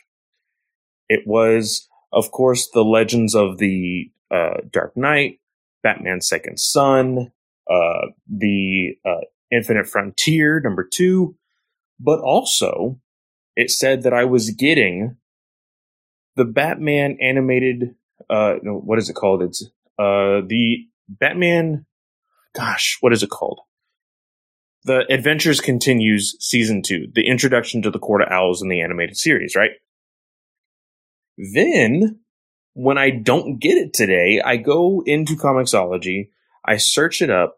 I'm not going to get that book until June. Now, here's the other problem that I see with this book.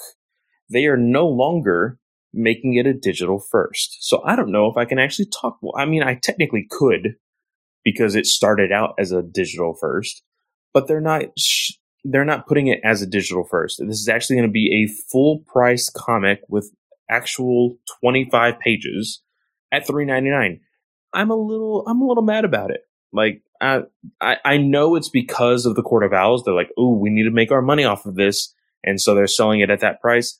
I think it's a whole bunch of bullshit but it is what it is. So let's go ahead and jump into the next batman second son. Of course this is written by john ridley artist uh, uh, Travel uh, Roman or Foreman, sorry, and inker Labu Underwood, colorist Rex uh, Lokus, and letterer uh, Darren Bennett. So, of course, we learned about Jace's backstory, about the tragedy that he has, uh, that he was involved in, and all the mess that his dad is trying to like cover it all up.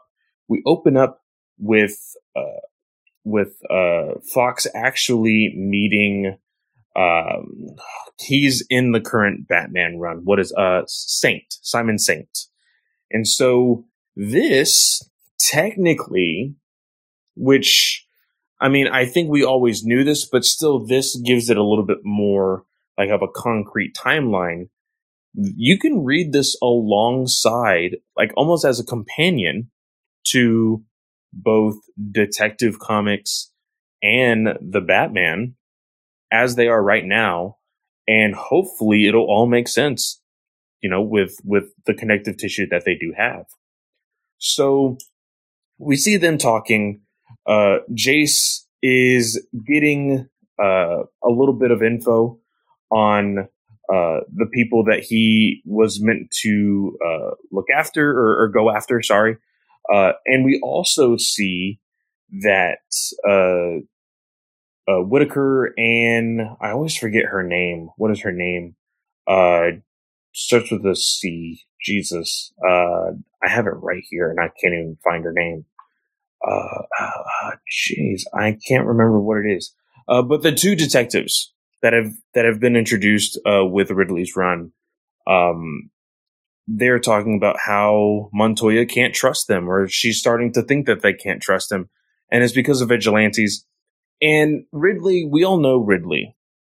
His his metaphors and his storytelling is very much uh, what we are dealing with in the real world. Uh, and so, of course, you get the uh, the F masks uh, dialogue in here. Um, it is what it is. I'm not going to sway anybody any which way, but Ridley loves his political stories, and that's what this is meant to be. Even the protesters, uh, they are so scared over what is going on uh, with the underground that they are wearing uh, gas masks, CO2 masks, uh, the 95 masks. So it's very much like, hey, it's a little on the nose, but we it, it's not even on the nose. It's very clear to be completely honest. But we see Jace uh, stop the people that he was chasing after, uh, and they're getting ready, basically to well, he's getting ready to beat them all up, and surprisingly, they are kind of ready for him. They they were like, "Hey, we were actually expecting you," and he gets stabbed. He gets stabbed right in the gut, uh, and we see Katana is here to save his ass, pretty much. And she says, uh, "Good to see you, Jace. It's been a while." Now, I will say, I read issue number one of this series and my subscription to the series accidentally got uh, canceled. So I resubscribed a while ago, got every issue after that, but only read s- issue six, seven, eight, nine, and now 10. So I don't know if uh, Katana was someone in the early issues. Um, I'm assuming that she is. Uh, but if not, hopefully we will get some backstory on there. I did get a notification uh, recently. Uh, she is going to be heavily involved in the in the issue after this. Uh, so as far as this, I will say art was not as great as it has been. Um, the art very much has the I'm not going to say tone, but it it definitely feels like a digital first book with the art. Um, same thing with like Injustice. You could just tell like, okay, this is this is a digital first book, but it did f- feel right for the issues prior. This one did not have the greatest art. Um, I'm a little disappointed by it, but hopefully it does pick up again like it did uh, in the last two issues. Um, but other than that, I'm excited to see how they are going to uh, tell Katana's story, how he's or how she's going to be teaming up with Jace. But ultimately, I will say this. In the issues that I've been reading of, you know, uh, Tim Fox, Jace, whoever you want to, you know, call him, into possibly becoming Batman or his story, this should have been the story in Future State. I will 100% say that. If this was the story we got in Future State, I would have been a lot more invested in him becoming Batman. When I saw him as Batman, I didn't, I wasn't invested. I didn't know the character. And now getting this, I'm like, okay, there is connective tissue. I can understand how it's going to get there. I still think you need to grasp me on Jace's character as a whole, though. Uh, we're getting a whole lot of connective tissue, but nothing on the actual character.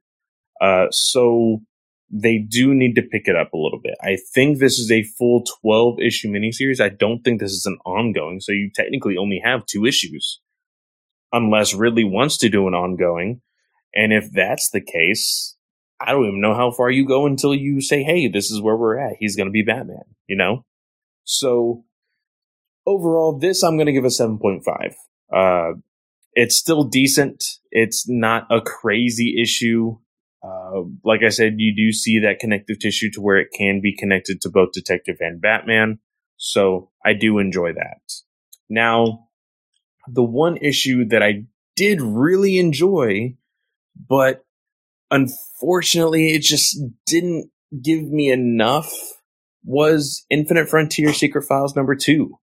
Uh, this is written by, or the story is by Stephanie Phillips and Joshua Williamson. It is written uh, by Stephanie Phillips. Art is Inaki Miranda.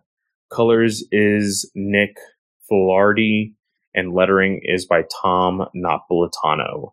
Uh, this is the secret files of uh, Roy Harper, uh, Speedy, Arsenal, Red Arrow, whatever you want to call him this is basically just telling us the story that he doesn't remember who he is, or maybe he does. Is very, very convoluted. Uh, but you can definitely see that he does remember, and he kind of wants himself kind of beaten up for it uh, because of the man he used to be. And he doesn't really have on anybody on his side right now. And so he is at this bar. He's getting into a bar fight. The bartender tries to help him, uh, and she almost gets beaten up by this burly of a man. And Roy is like, ah, don't worry, I got this. And he beats him up. And this woman basically says, uh, hey, uh, wanted to say thank you, uh, for what you did. And he's like, no, I should be thanking you. You're the one that saved my life uh, you actually remind me of somebody. She's like, oh, well, I hope that uh, that's a good thing. He's like, yeah, uh, that somebody actually gave me uh, basically a reason to live. And during this entire time, uh, we are listening to this recording. Now, I don't know who in the world is the narrator of this recording uh, you see in the very beginning, uh, director Bones. Well, no, you don't. You you only see director Bones in the last page. Um, I felt that he referenced somebody. Let's see here. Uh, no, he he he says fascinating. You always had a soft spot for the broken ones. Chase. I don't know who Chase is. So if anybody wants to enlighten me um, I will say I'm usually pretty far behind on podcasts, but I am always looking at the Slack chat.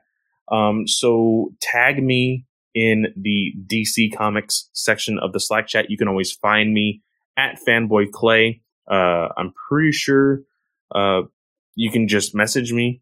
Um, I'll, I'll, get the request out of the way, and then we can have the conversation. I don't know who chases, so if anybody wants to talk to me about some prior DC history that I need to know to help me out with this book, and that'll be great. Uh, but Dr. Bones, of course, is going to be listening to all these secret files to create this Infinite Frontier League that will eventually be in the Infinite Frontier miniseries. Um, but yeah, I'm. I didn't really get much out of this other than the fact that, yay, we have Roy Harper back, you know? So again, here I'm going to be doing the exact same thing with the uh, with Second Son. I'm going to give it a 7.5. Art was decent enough, wasn't anything too dramatic. Uh, colors were fun, uh, but again, this very much feels like a digital first book. Nobody uh, too big on art, so it is what it is. Unfortunately, now I will say the first few pages, like the when you open this book and you see uh, Green Arrow and Speedy chasing after Deathstroke, it looks great. But when you actually see uh, Roy in this bar, it seems like a little bit of a downgrade. But I'm pretty sure it's the same artist throughout. So I don't know. It is what it is, I guess. Uh, but yeah, like I said, you can find me at Fanboy Clay on Twitter. Um, I have a link tree in there. All of my shows, I'm a little bit out of breath because I'm trying not to keep a whole lot of silence in these things. I want to make these as short as possible because I don't want to take up all of Eric and, and Jim's time. I know that I've apparently been getting a lot of fans on here. Thank you so much. I, I, I don't want to steal the limelight from those guys, you know, but, uh, yeah, uh, find me on Twitter. Uh, if, if you follow me, I'll follow you back and we can have some really fun conversations about digital books. Anyway, with that, let's get back to Eric and Jim.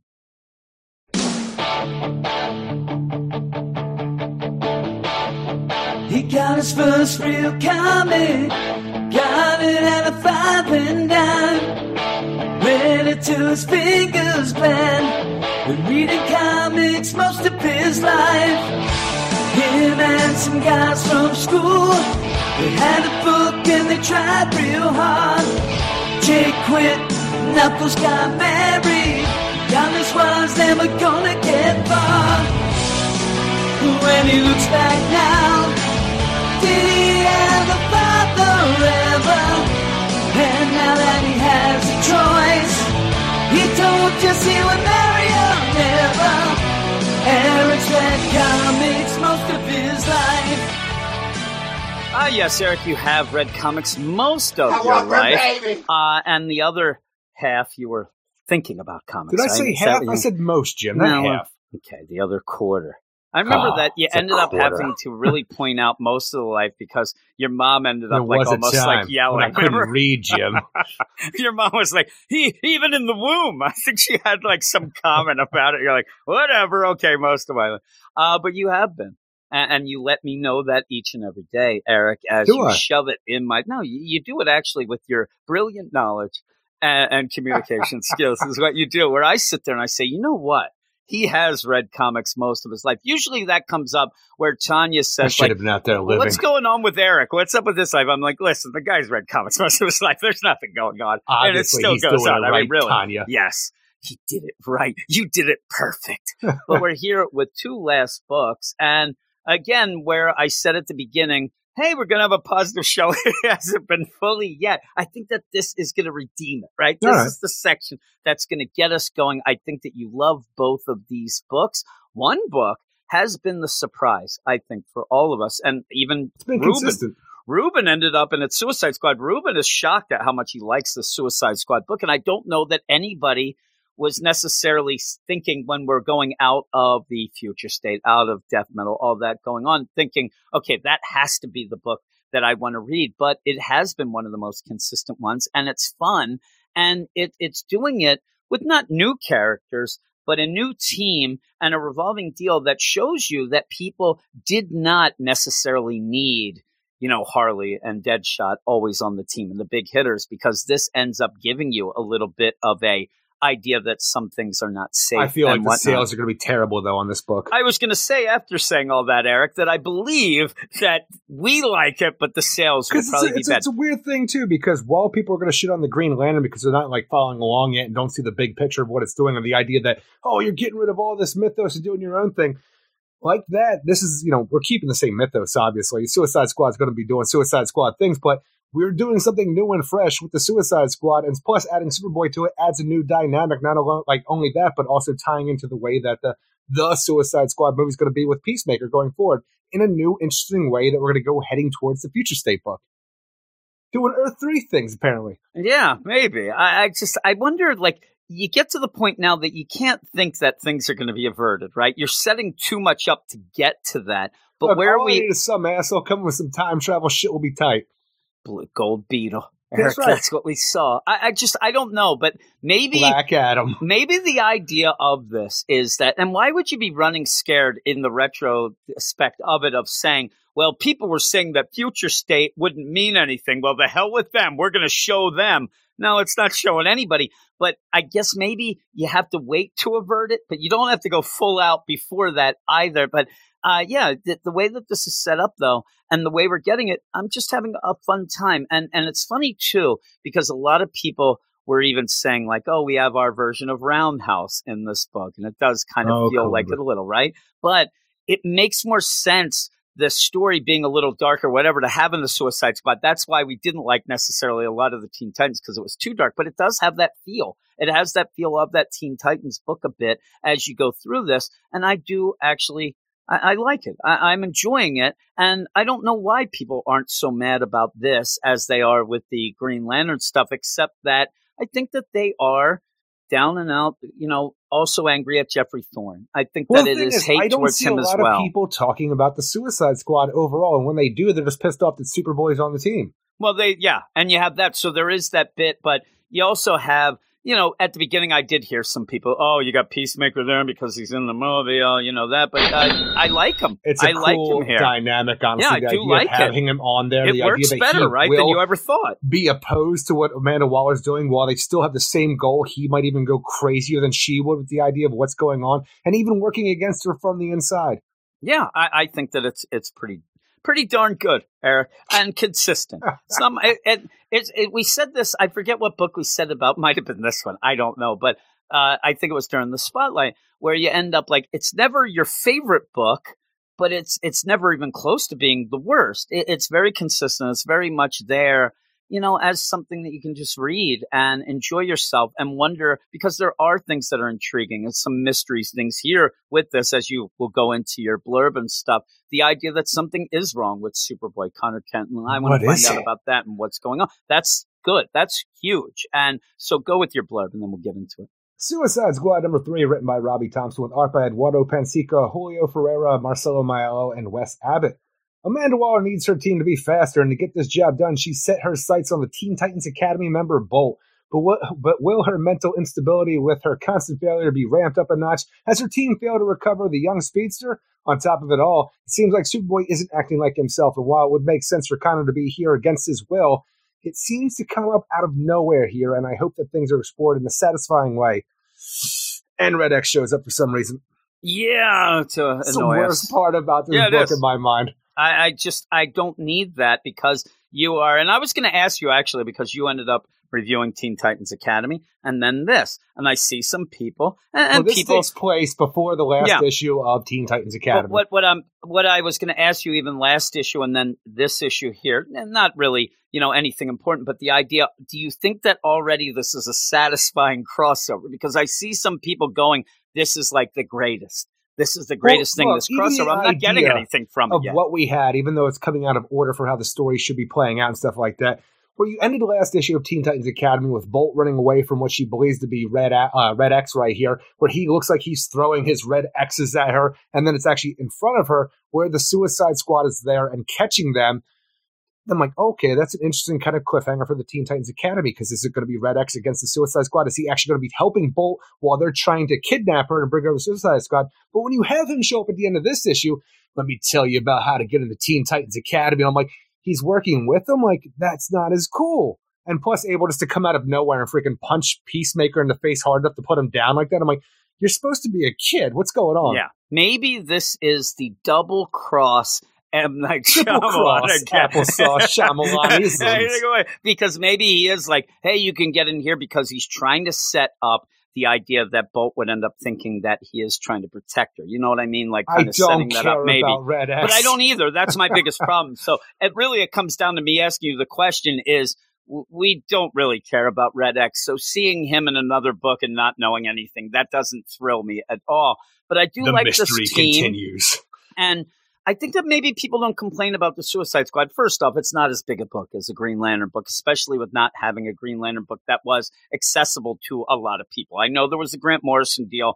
Eh, There was Not everybody Morrison was going with Grant that. Morrison And that's the thing. A lot of people might have been thrown off by that. But you end up, you have a Suicide Squad a lot. We just ended up having Tom Taylor's deal where everybody loved it, but nobody bought it. Maybe this will be the opposite. Where nobody's talking about it, everybody's just buying it. Eric, it's a huge seller because there you end up having you'll get that a lot in in you know history stuff or whatever. Where I always laugh at the idea when Wilt Chamberlain scored hundred points. Right, this Uh-huh. was a big thing in sports where you have three million people claim they were there when there was only a gym that can only Oh hold shit, ten thousand. No. And yeah, that's what. So I'm saying that that's the Tom Taylor Suicide Squad book. Every- Oh my god, I was buying it every month and nobody else. No, no, no. you weren't. I've seen more people talk about how they were buying that book all the time. When at points, me and you, while the sales were coming in, I, I had a song about it trying to convince people to go and do that, and and people just weren't buying it. So then when you get to I think this, it was where because of the song, honestly. it might have been people like the hell with that guy and his stupid songs. I mean, really, he sings about Eric Who Shea more than that? anything. Yeah, really? I'm not going to say that because I did, Eric. You end up though with all this going on, where I I don't hear much about this book, and it does kind of. You can't say that they're already crossing over things to up the sales of either book, right? Because it's too quick. They would have already been writing this, but it almost seems like they're not confident going in. with now, ooh, and the idea that you think that you're going to get a Suicide Squad book that has Peacemaker, that's going to be John Cena, the movie coming out, and all that, that you have to throw Red X to jump it up. I hope that this is their idea. They're trying to jump up Teen Titans because nobody Well, cares about that's Red the X thing right that I was going to bring up because even the idea, like when you would have something come out, even like in the New Fifty Two, where it's like, okay, we better up the sales right away because this isn't selling, so let's throw a Batman in there or have a crossover with another book that up sales. You need to have a superior book in order to make the lesser book look better. So when you have the Suicide Squad, which I do enjoy, it's a very consistent book that, like you know, I get enjoyment out each and every issue it comes out. This is not like a, a, heavy hitter kind of book. It's not like a Batman or even a Superman, which I'm not enjoying, but it's not on that upper echelon scale. Teen Titans is even less. So what are you doing for anybody here? And it's weird because they don't have sales numbers, but they do have ranks and things like that. But it's skewed by the number ones. Right. And Teen Titans Academy was one of the better ranked books uh, that came out. Well, you know, that's when the they first is, came out. it But it's because it's Teen Titans, it's I Red X, hyped. it's all this. The, Yeah, even you the were. idea of it alone, I was all about. I wanted to love that book. I wanted to have it on my twenty-five dollar do or die pull list, even before we even talked about doing that, because of how much I love Teen Titans, and I always want to be a Teen Titans, you know, fan and be But on we're not that book. enjoying the book.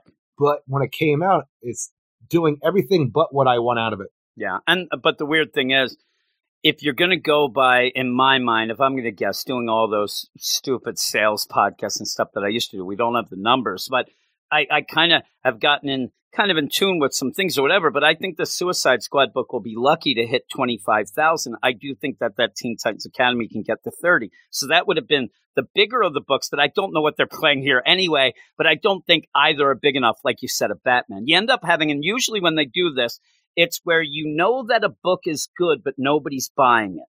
So you throw that character that's big so people can grab, oh my God, I like this and start. When we had the Deathstroke deal where you had Batman, you know, they were confident Deathstroke was a good book. Let's get Batman in there. People will see. Things were getting wonky at that point anyway. But this is like, you know, which hand is scratching the other's back or whatnot? Because by the end, I see Red X and I groan and it ended up being, like you said, the worst part for me of this book, and already feels too soon to have some Well, even from what we had going. going. forward, it's like you know, I got excited at the last issue of Suicide Squad to talk about Amanda Waller wanting to get her hands on Bolt because we saw in the future state story that in the Justice like squad that they had, Bolt was their version of the Flash. So we knew it's going to happen. So when we saw her in Teen Titans Academy and we saw that like you know Waller wanted her on the team, we are going to have this connection to the Teen Titans Academy. But even before that, it seemed like they were hedging their bets because when they broke into Arkham during A Day to get out, you know, William Cobb the Talon, Batman seemed to realize that something was going on that William Ta- uh, Cobb might not actually be dead like they wanted everybody to believe.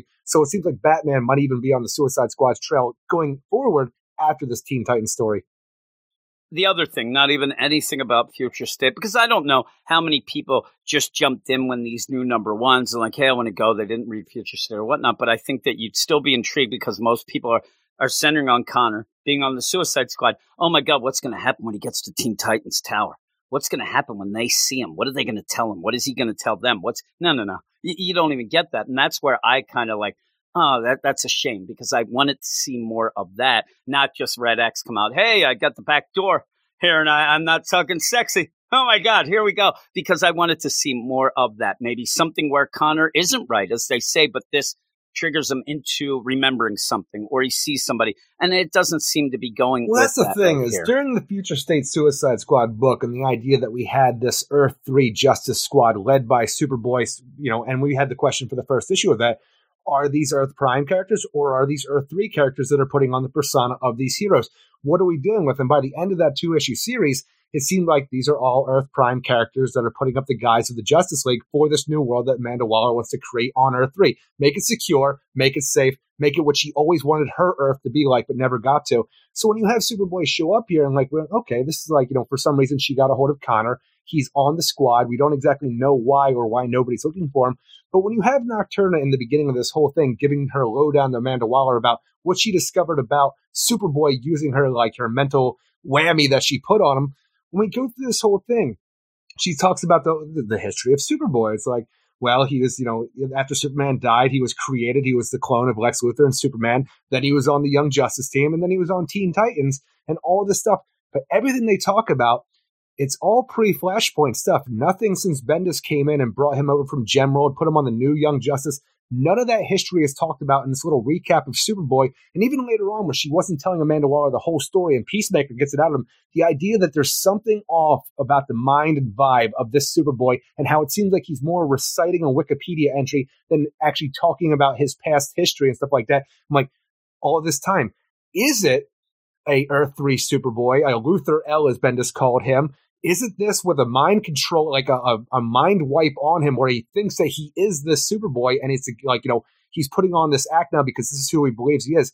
Is that what's going on here? Because even when Superboy, you know, reacts in this whole thing, when he comes across Peacemaker, yeah, he has a really bad, like, you know, uh, relationship with that character. But when he says, fuck around and find out, it feels weird. And even later on, when they go to capture Bolt and there's this really distorted font in his voice where he says run, I'm like, there is something wrong with Superboy, and it feels like it's out of nowhere. But everything that's been leading throughout this issue about what we get to see and what he's talking about and how he's acting, this doesn't feel like Connor Kent to me anymore. And it's for the first, actually, the, well, the Connor Kent we've known since he came back during, you know, Young Justice. Well, again, like that. that's the thing. We don't know if that's even on the board anymore with Connor. We haven't really seen anything of any of these characters referencing that stuff that much, and we have an open timeline. So it could just be, or it could be a thing with the cloning, and it's wonky with this timeline that, you know, when they even spelled out in the future state zero about how John is like an anomaly because he's out of time and wasn't born Oh, the Infinite. Frontier Zero. Yeah, Infinite Frontier. Yeah. I mean, and so maybe it's something with the cloning. Maybe it's something with that where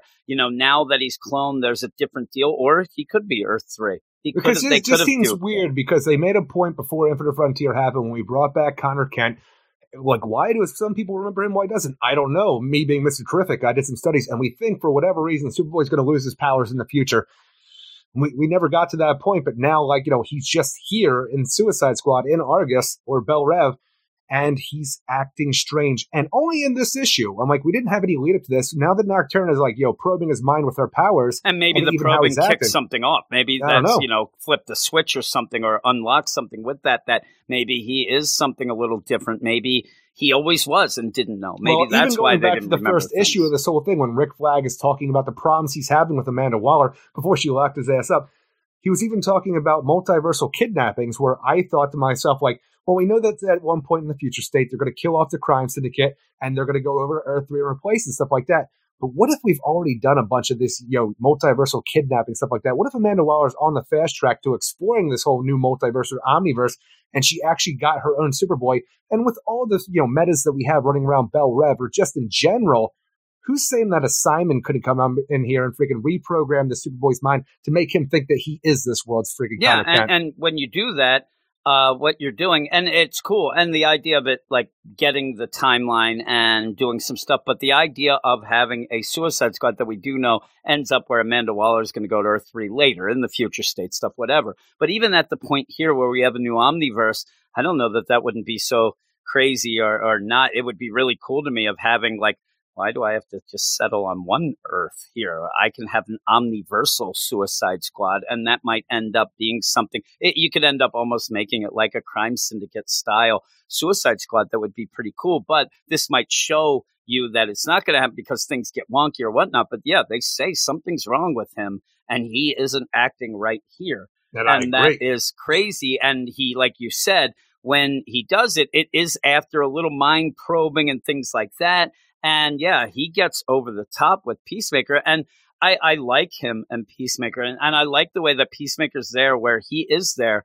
To, he's he's bad, but he's good, and he's going to make sure no matter what you have to not mess things up. And he's against Amanda Waller, and that's a cool little dynamic there. But I like when you have the team have friction, and him and Superboy do that. That that's what I like Look, about. I, I like it even better when the team doesn't have friction. Even when Nocturna's coming out of a briefing with Amanda Waller and this Clever there talking about the idea you don't need to put your whammy on me, doll, this whole idea kind of thing. And then, you know, Clever being called into Amanda Waller while Nocturna is called over by, you know, uh, Peacemaker because he wants to know what she didn't tell Amanda yeah, but Waller. that's the thing. That's not exactly buddy buddy. They're trying to No, no, find out I'm- I'm the just the information on each of them and because stuff. even when she he walks in because he has set the washer to be on a frequency that she can't hear because it like you know it wa- like wah wah wahs out there like you know the com that's embedded in them so it's pretty much a way to cloak what the hell they're talking about Yeah. from By Amanda the Waller. Amanda Waller's reading their lips. She's going to know later, and I, I swear she's going to say, "Yeah, I knew what you were saying." And there, what do you think? I can't I, read I love the setup where he's like, you know, Nocturna, come here over here, and then she falls into the laundry room, and he's taking a shit. I'm like, do I gotta call Suicide Squad HR Yeah, right that's now? I'm like, funny. Shut up. but that is kind of the tension still. That like they're not there. Like he can say wink, wink, and she knows to go there. I like when you have a team, and and with this, you ended up. I think that part of the problem with past Suicide Squads, and I'm talking since you know New Fifty Two, uh, you had. The big hitters. We said this. You had uh, nobody's killing Harley. I'd say Killer nobody's killing Croc. Deadshot, but you know that that was How proven did they wrong. kill that shot? But yeah, uh, maybe it was the idea that he could have just come back since then. Because Well, they the killed Deadshot deal. off a bunch of times in the New 52 one. Yeah, They just kept bringing him back to life. I mean, timeline and stuff like that, stuff going on now. But you end up where I think that the cool thing about it is, is that we also ended up having the team getting too comfortable with each other. And they all, and, and when writers had that too, you'd always have them, like we even had them, okay, well, let's wait to see, you know, Boomerang crap his pants, and then you'll have Croc throw up. Like it became so much of a formula deal. And in this, you're just throwing characters, and seemingly you might end up with just rotating cast going, and that keeps that edge with all of them that they well, don't even the know each idea where you have nobody showing up that are invented for this book just to get us the power set we need for a mission and then killing like them that. off instantly. Like, yeah, why not? You even have a Spinal Tap, uh, you know, reference, which made me. You know what made me Poor laugh so much about that? He's a drummer. Ma- so funny, and I, I actually thought I'm like, I hope that people get what that means because it's just a rotating drummer that always blows up. But I also like the idea in a turnabout deal with Robbie Thompson doing that. Luke Hollywood right now is saying, "Oh, old people movie." Well, they already had thrown. He already had thrown shade at Peacemaker for being old, so it, it actually made it like stick into him twice. Like he even says that reference, probably knowing that he wasn't going to get it because that's kind of a wink, wink warning. You're going to die, dude. But I like that. I'm It's telling you, funny underhand way. If such- you know, you know. It's saying you're gonna, you're pretty much a red shirt essentially. Yeah, I could I could end up showing up and I'm like, hey, I'm gonna have a good time. You're like, oh yeah, way to go, Tommy Jarvis. I don't even know if it makes sense in this because I don't know, and I'd be like, oh, maybe you forgot my name. Like I don't realize what you're Tommy saying to me because you are giving me the the in and out, Eric. I don't know what I was. He killed Jason three times. Exactly. He never dies. Yeah, that well, there you go. You were giving me a compliment, but I thought you were insulting me. It's beside the deal. Tommy Jarvis, what are you talking about? But I like that that when he says, "Oh, well, look at you, old man," he's like, "Oh yeah, you're like the Spinal Tap." There, he's like, "I don't know what that means," and it made me laugh so Me much. too. Oh, it was so oh, good. Oh, no, even the whole thing too. We have Kleber, who was our big comic relief of the thing. yeah, and she she's just like amazing. Roundhouse. She is like She is Roundhouse, like but I love her as much as Roundhouse. I love. Having her in the situation where she is pretty much could die any moment if she pisses Yeah. up, but she's just she is so good at being just on the verge of not being too over the top of everything she's saying because even the idea is like, all right, Clever, I'm going to need you to go and take care of, you know, William Cobb here and make sure he's not having, like, oh, good, Oh and my then I can go home, right? Yeah, or not, yeah. whatever. But even when she goes to, like, you know, Oh, the, to if you're William going to say the deal when he says like who. this. No, it's like this, you know.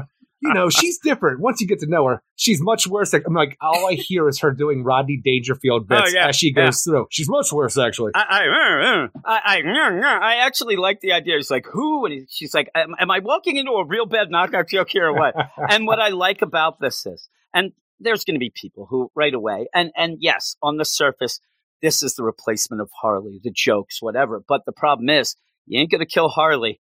You can kill her. So her being her being badass like that to be just a jokester, she is doing it at way more of an expense than Harley ever would have done. Even if you're not going to play in the universe that they would know this or whatnot, but having her do that, you are expecting her to just get on somebody's nerves so much that you end up having her, but you don't want her to be because she's there kind of to point out the silliness of all this and trying to keep, you know, and, and here's the thing as well.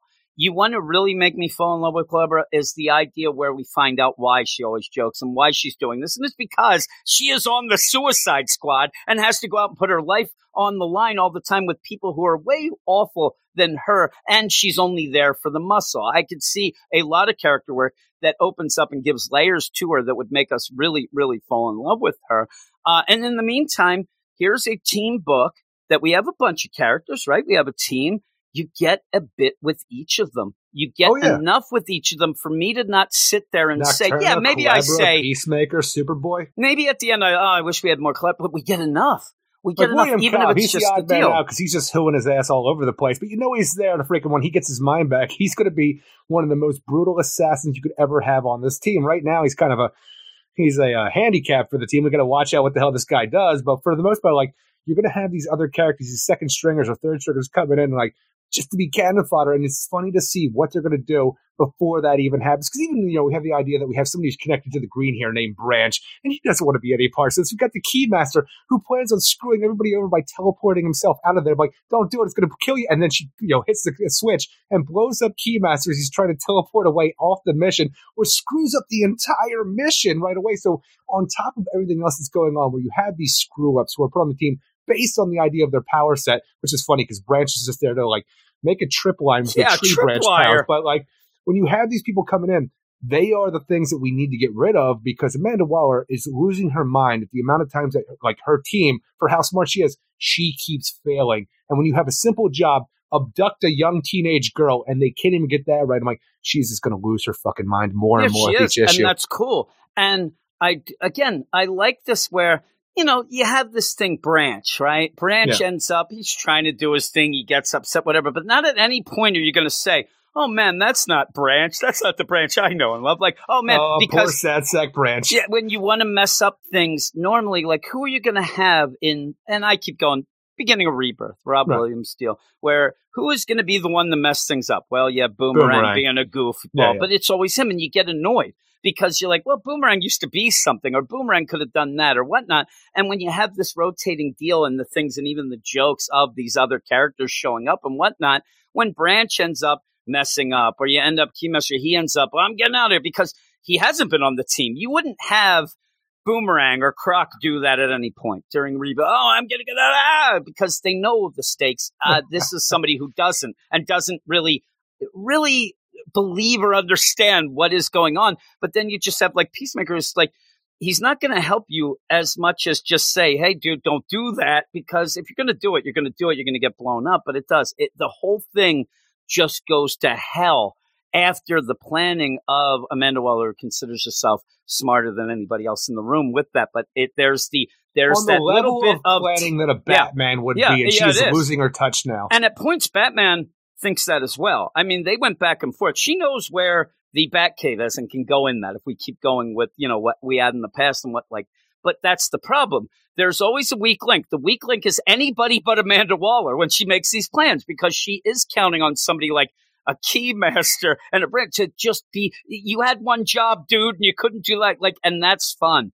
And the also part of it there is having Peacemaker there to already say, if she steps out of line, like he takes it back in a way that we've never really seen with the idea of if she gets out of line, I'm going to stop her. Most of the time, they're just doing their thing, getting pointed to things, and yeah, well, because he has a out. mission no matter what. Yeah, and right yeah. now, their missions align with Amanda Waller's. But if she gets out of hand, he's And I willing like to even go that. that extra step because he's insane. The uh, yeah, and the other way we would have is, you know, you'd end up having those forced deals where there goes the squad, they go off, and somehow the signal goes down, the brain bombs won't be working, and they end up helping somebody that they're supposed to kill. You know, you have these things a bunch of times.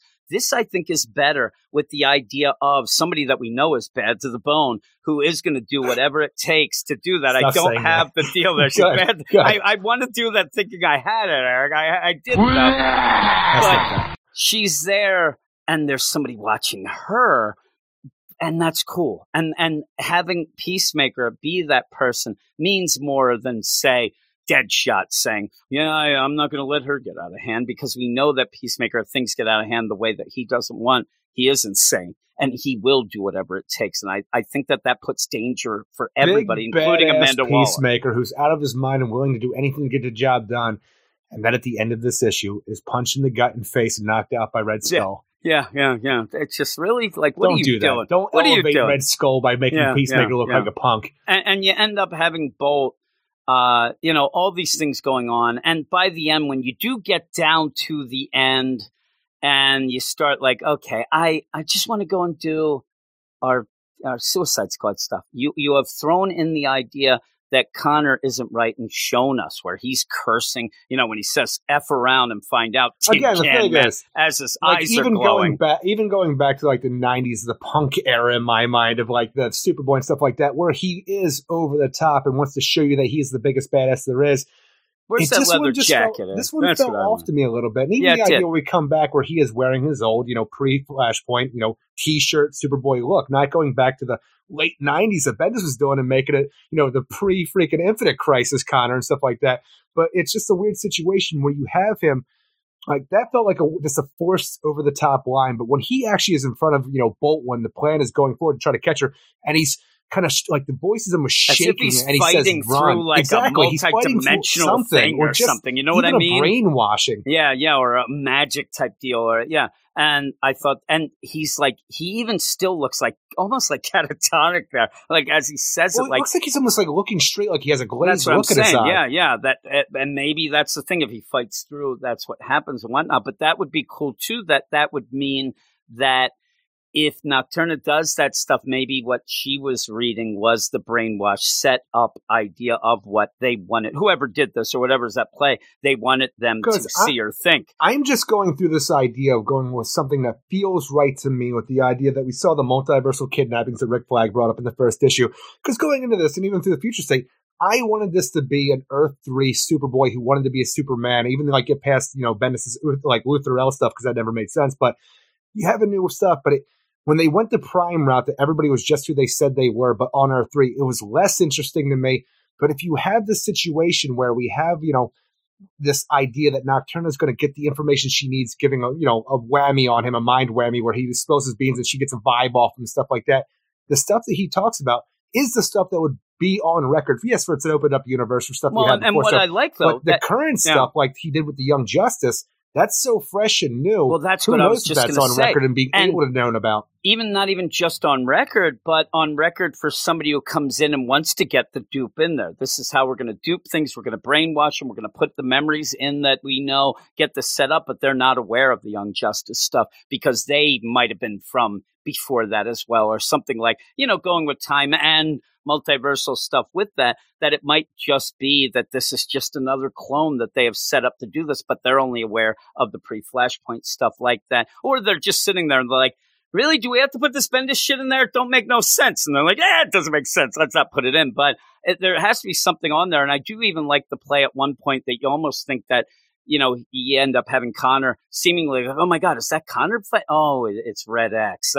Oh, and I'm like, really? Like after he tells both to run and all because that the whole going thing, on. the greatest line in that Suicide Squad future state was in that first issue when the Su- Justice Squad was taking out Sinestro. Uh, I think it was maybe Rampage uh, and uh, and uh, not Rampage. It was who the hell was it? I can't remember anymore. But um, it was Sinestro and it was Brainiac. And Brainiac at the end says to him, you are like, you know, you are nothing like your one father. You are totally a Luthor. So along those lines, I'm paraphrasing, but the idea was I wanted that to be such a great line because I wanted everybody to think that Brainiac is calling you evil, Superboy, but in it was the actuality, from where you are, Luthor is the greatest hero that Earth 3 ever knew. And I wanted him to tell you, you don't have to be this. You are more of your Luthor side than your, your Superman side. And I wanted that to mean something. But at the end of that, we never did enough with that. The idea that, oh, it's just Conner Kent from Earth Zero.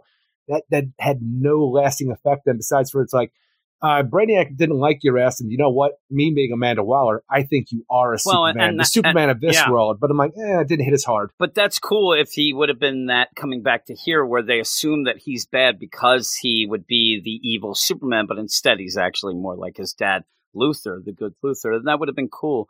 Um, but yeah, by the end, when you get Red X, I'm like, okay, I, I still don't care about Red X. I want to know more about Conner. But before that, I'm in.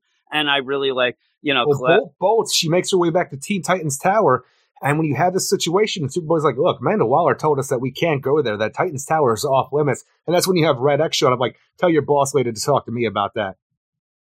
why is it off limits? Or what is the deal? Is it Well, just I- I because still- there's too many heroes? Or, because it's full of Teen Titans. I or is there a a part of that. trigger for Conner? You know what I mean? that That's might what be a we were situation waiting. too, where we don't want to put him around anybody yeah, who might know him. that's what I was going to say. I mean, I know that it They're is bad news bad. Titans Tower, but to me, that doesn't necessarily make it fully off limits. I think that Amanda Waller would have a plan to get in there and do some things to have it really off limits fully.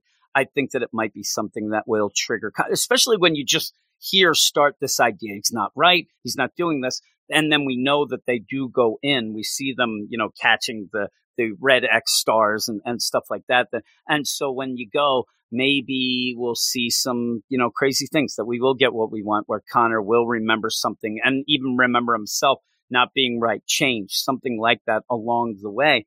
Uh, I'm intrigued. I like it. I hate the Red X stuff. I don't really need it in this book, but it's here and it's loud and it's nonsense. It's a really good okay. book, and it's very consistent. The thing is, I think I've given every issue that's come out a seven point five. because five. That this the- book the- is a solid seven five every time. And I I think in my mind, it can only go up from there because from what we're dealing with, there's some really interesting stuff that they're putting out there that I'm interested in. But when you have a situation here where this is a little bit lesser than we had in the last two issues for the mission itself, because it ultimately comes down to can we trip a young teenage girl and kidnap her? And ultimately, they can't because they're a bunch I of actually fuck-ups. like that only because that points out the, Well, the thing is, frustration of Amanda the, Waller. the Red X situation at the end, I hated that. I don't want anything to do with it. It is what it is because we're doing a Teen Titans crossover situation with the story.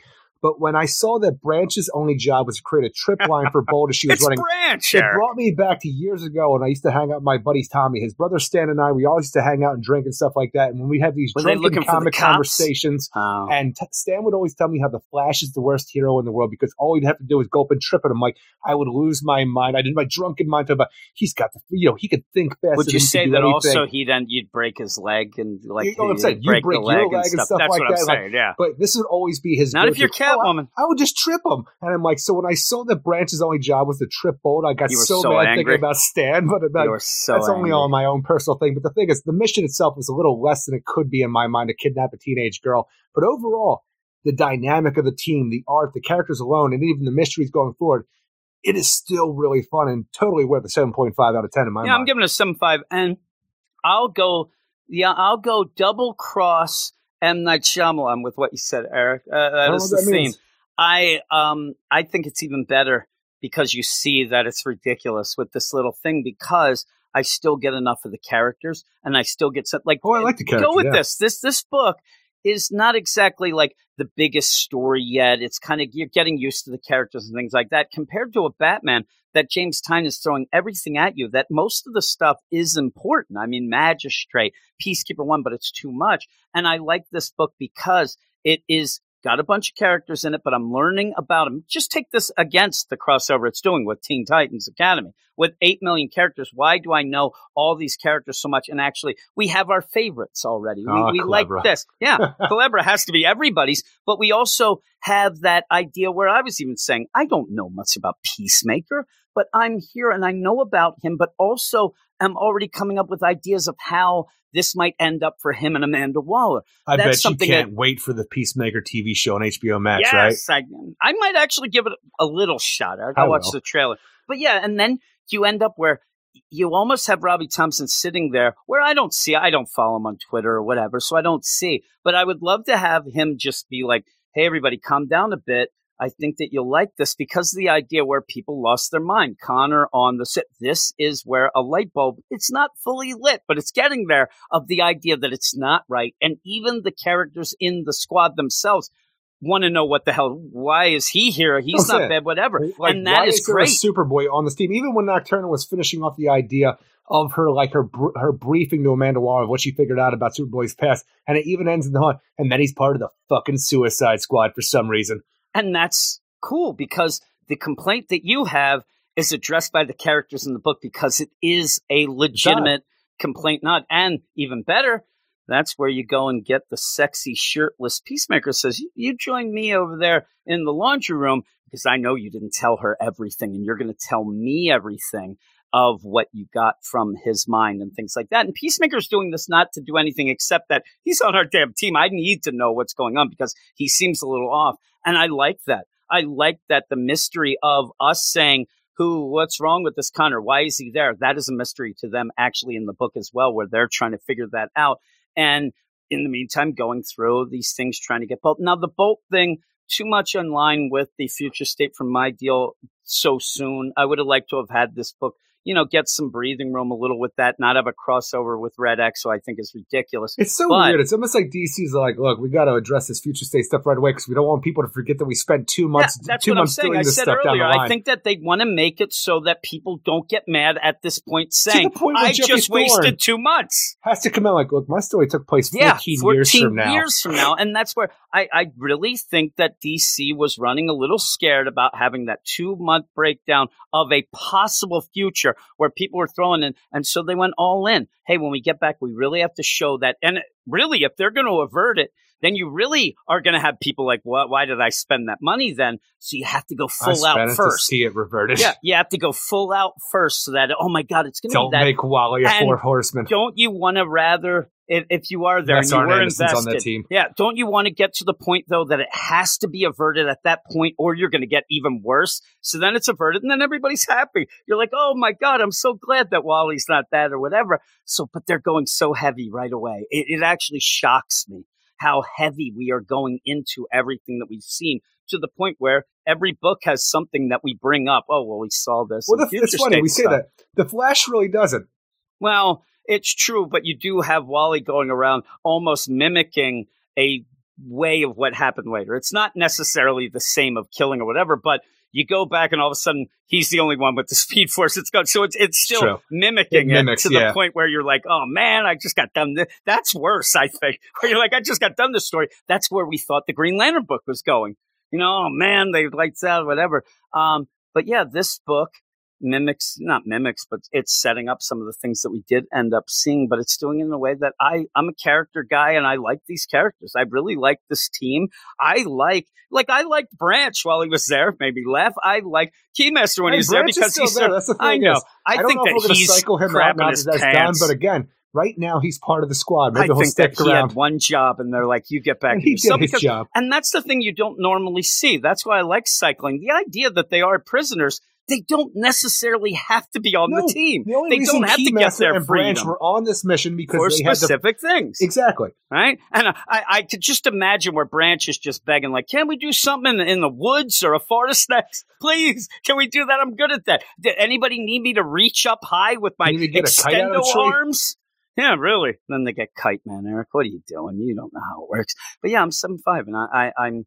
It's one of those where consistency is good. And Sure is. I think that every time I go where I read this book, it, it legitimately now what's weird of the books tonight, I read that I read it last because I knew that I at least liked the characters and I didn't want to end with a you know a downer. I didn't know what would be good or bad, whatever, but I figured this would be consistent. So I ended up so yeah, we're both seven five, and we're gonna head off to the last book, which is Swamp Thing number three, Eric. Swamp Thing number three, written by Ram V, art by Mike Perkins, Mike Spicer, and Aditya Bidikar. Ram V. Swamp Thing continues to play tug of war with me and my fragile, beautiful, sexy M. Night Shyamalan mind, Eric. He seems to be setting up some important things with Poison Ivy, or is it Ivy, or is it Poison, or is it Clean Ivy, and the Green, but hides it behind pretentious narration and exposition. While some are waiting to understand Levi's connection to the Green, I'm waiting for my connection to Levi. I don't hate this issue.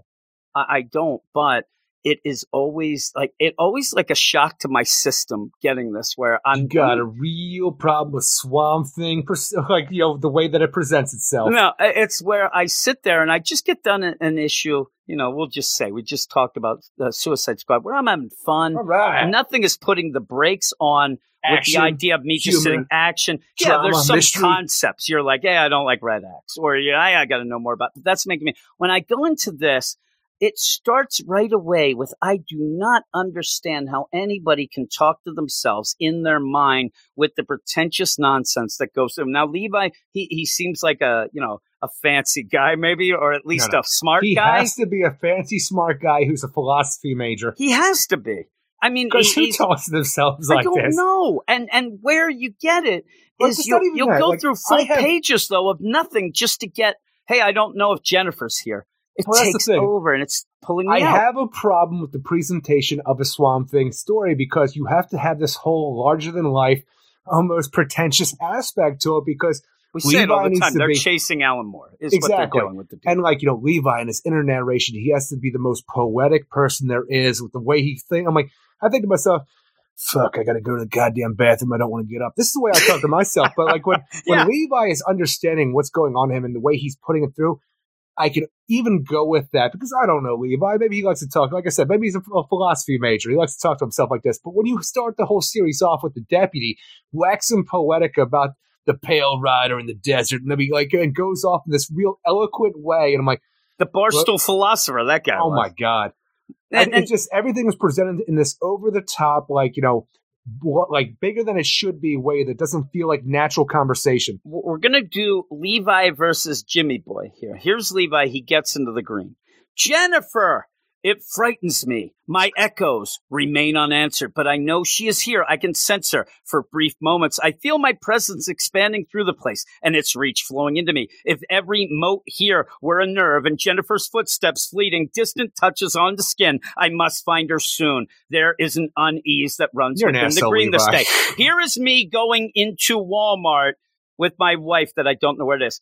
Tanya, where the fuck is she? There, there it is. It ends there. Like I Go gotta find car. her. What the fuck? Yeah, yeah. I'm out of here. I'm not even gonna wait. I'm gonna. But yeah, that whole page was him saying, "Where the fuck is Jennifer?" And it's too over the top. And I think that what my problem ends up being, and you know for a fact that these books, A Swamp Thing, not necessarily my thing. I did like the Charles Soule run, which did kind of do its own thing. Yeah, did But some with weird that, stuff. I believe that you have a problem with books like this where they are chasing Alan Moore, but they're also chasing the idea there's a set amount of fans of Swamp Thing and they expect this. And so they give it this. The problem is then you're not expanding the fandom as much as you should. If you can get a, a deal where it could be both, if you can have an exciting story and go, because with this, again, I said it all along in all these issues. I don't know anything about Levi. We also had some ideas of Well, Jennifer. Levi. I don't know shit you know, about Jennifer. Well, we thought that she might be a little undercover agent or whatever. That seems to go away in this. Like well, that's she the thing seems. is we don't have any time to deal with the repercussions of what we learned last issue about you know everything that was done to Levi was it on pers- purpose to get this because of the the acquisition of the Sunderland corporations and the notes on Alacon like are we trying to corporately recreate a swamp thing against this poor guy's will and is his girlfriend a part of that whole like conspiracy to who's do it there? but when we have this out. whole thing, it becomes through the looking glass and nothing more. It's like, okay, Levi, we got to check out your brain. And his brain changes. All of a sudden, Jennifer sucked into the green. Levi re- is reborn in the green as Swamp Thing. And now we're going through trying to find the White Rabbit while getting introduced to crazy characters like and crazy Ivy, characters. here's Poison Ivy. Yeah. They're crazy. Here's Wood, Rue. I'm like, okay, like, and even the idea of using like the medieval freaking wild men stories that we used to get with the the Wodawoes and stuff like that. I'm like, I don't even understand what the green is right now because it seems crazy. Well, I don't it's either, like the and it's- Savage Land of the Speed Force. It is, and it's trying to be it's trying to be big and mythical instead of being understandable and and concise. And the problem is at this point, one of the big things that me and you and I'm, uh, uh, you know, we're talking so we can be, you know, selfish or whatnot. Okay. We don't know what the hell's going on with the green, No. and this is the book you should. And Well, then you're the confusing that us Alec more. Holland is stuck away in New Mirror to make sure that that green is connected there and stays there, so the world doesn't fall back into the the other that it was before. That's why we have Swamp Thing gone. Alec Holland's gone, and that persona over there doing Swamp Thing things there. We need a new avatar for the green on Earth Zero. We have Levi with some nefarious thing, maybe black magic curses happening to him in India against his will. Where is it even him? Is he an avatar? Is Levi dead? Is this a plant that thinks it's a man? Or is this just a man that transforms into a plant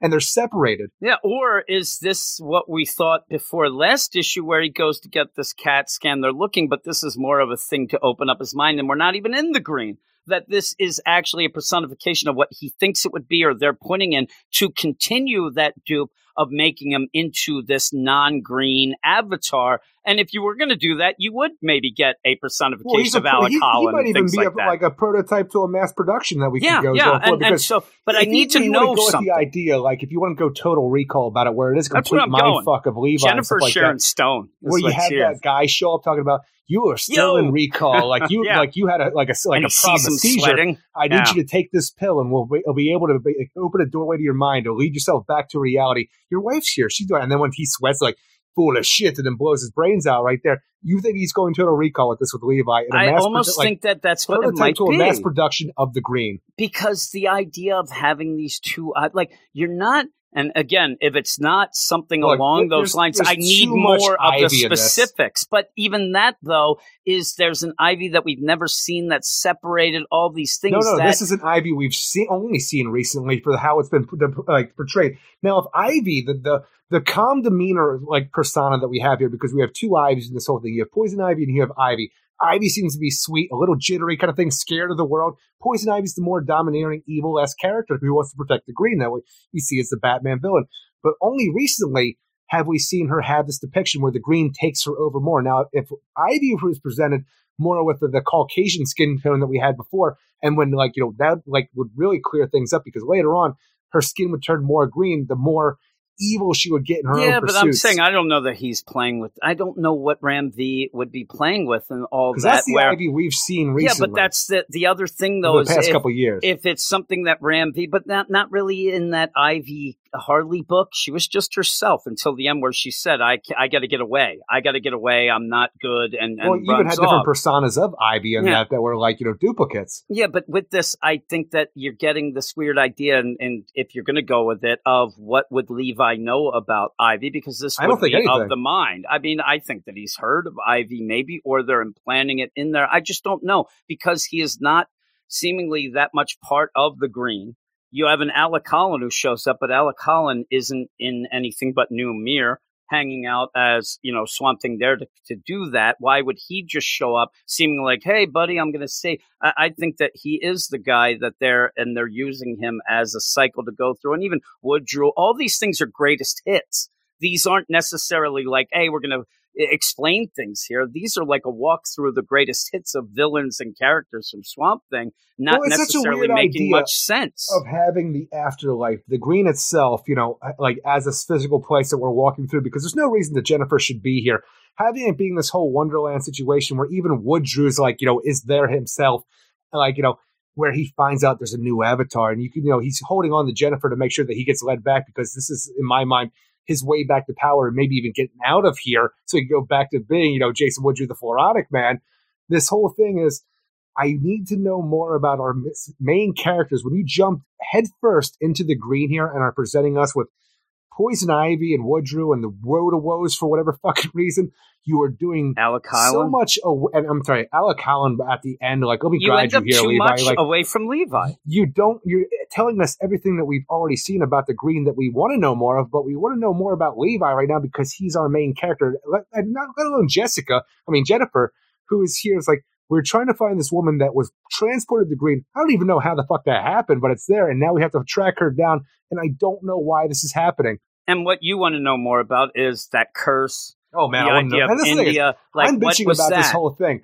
I am having fun with this issue though, but there's just so much like you know not being said. Like everything is since the ten issue series, we are spreading it out as far as we can. We're not going to tell you anything, and it's it's getting a little like you know bothersome to me because I want to know more about a new status quo of the Swamp Thing and how something is thrust upon someone like this against their will in this weird situation. That's not Alec Holland. It's a new and interesting thing. That's what That's the key words tonight. New and interesting. I love that shit. I want to see more of it. But it seems like everybody's going out of their way to like, you know, not give you the information's out there because everything's a big secret and it's best kept till the end. I'm like, not everything is because if you're not telling us anything, why should we continue well, I to need care? to yeah, I need to care about Levi, and I need to know about Jennifer more so I can care, and he I talks can like an asshole to like himself. That's what I know about Levi. with that where yeah he's pretentious he is uh, but with that having not really anything spelling out whatever happened to him and whatnot i know we have issues left but since it's a 10 issue mini i'm already going into this with the idea and i don't know it's just me and i think a lot of people would say the same okay this isn't an ongoing because this isn't going to last. You're going to have him go through this in the 10th issue. I don't think he's going to go off and be the swamp thing. We're going to find out something, and then we're just going to go back to what people are normally going with. So when you're doing this, I need to care even more because this is going to end and we're not getting anything three issues in that I get the character, an attachment to the character itself. I'm almost thinking even like the way V plays it, who knows? Maybe he is going to go full out the deal where the actual personification is Levi the Green, and it's making him to do this to repair it, and he's going to go through these adventures and think. I don't know because I don't get anything of why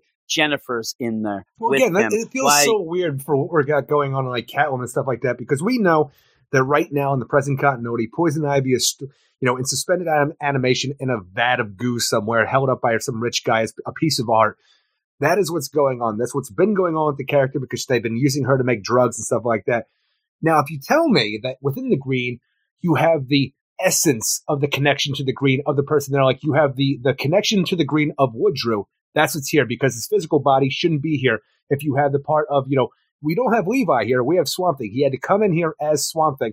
And if you have this personification of Poison Ivy, I wish it would have just been one character because I don't see the human side of Ivy being Well, a part of that. would- I the would Poison love- yeah. Ivy side, I could totally see. So having that there would make more sense to me, but I don't understand why a Jennifer would be here if that's the case what we're and showing. it's weird because it, does seem as if Levi is what ends up, well, at least he ends up where all of a sudden you have a damn garden going on in, in the medical facility, and Yeah, then yeah. the spores come off to get her to turn her into whatever she, you know, starts going all Like, green and then be ends a up in there. of the mind or the essence. It should have just knocked her out put- right down, and then there. she gets like the is, essence. that's the thing is. is Levi still in the CAT scan machine? Is she laying on the floor and they've been transported through their Well, essence? he looks like mental? he is in the CAT scan thing when she goes, but she just kind of looks like she's like becoming one with the wall.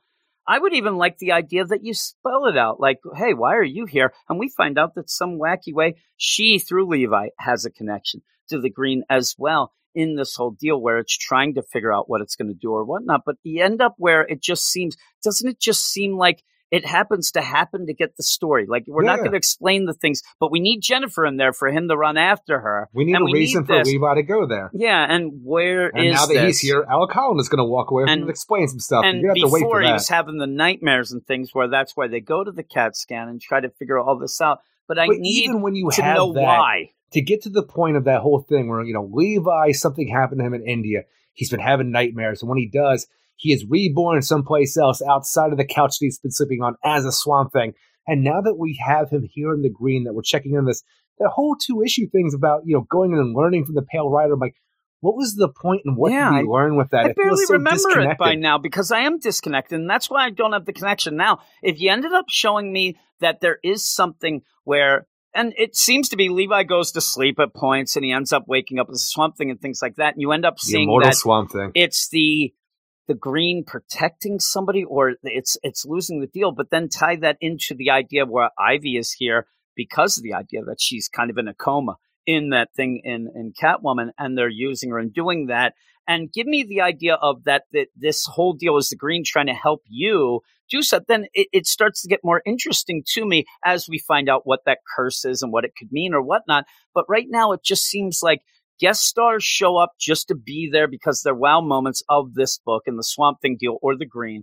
And Levi's just walking around, doesn't know what the hell's going on to get to the fourth issue where Alec Holland, hey, I'm going to take a walk with you. Let, let's walk like, you know, Socrates and I'll tell you some things, but I wanted to see something by now that connects me in the idea that I think that the green needs Levi. Levi needs the green. The green is in trouble. The green has this. The green. But we're just kind of Well, going through what seemed end- like little little shots of things without any connections. Well, that's the thing. We have no connection to what this green should look like, who should be there, and how they should be presented with their connection to the green. So even when Alec Holland, who shows up as Alec Holland and not Swamp Thing to lead Levi, who is Swamp Thing, through with the idea of let me tell you what's going on. But you do not contend with what has begun. If we cannot stop the contagion spreading through the green, I fear none of us in this place on our world or beyond will ever be safe again. I'm like, all right, I just saw this place that I've never seen before, full of some kooky ass characters that I do recognize, don't understand why they're here, but like, is this supposed to look different than the normal green with your contagion? Is the green itself the contagion where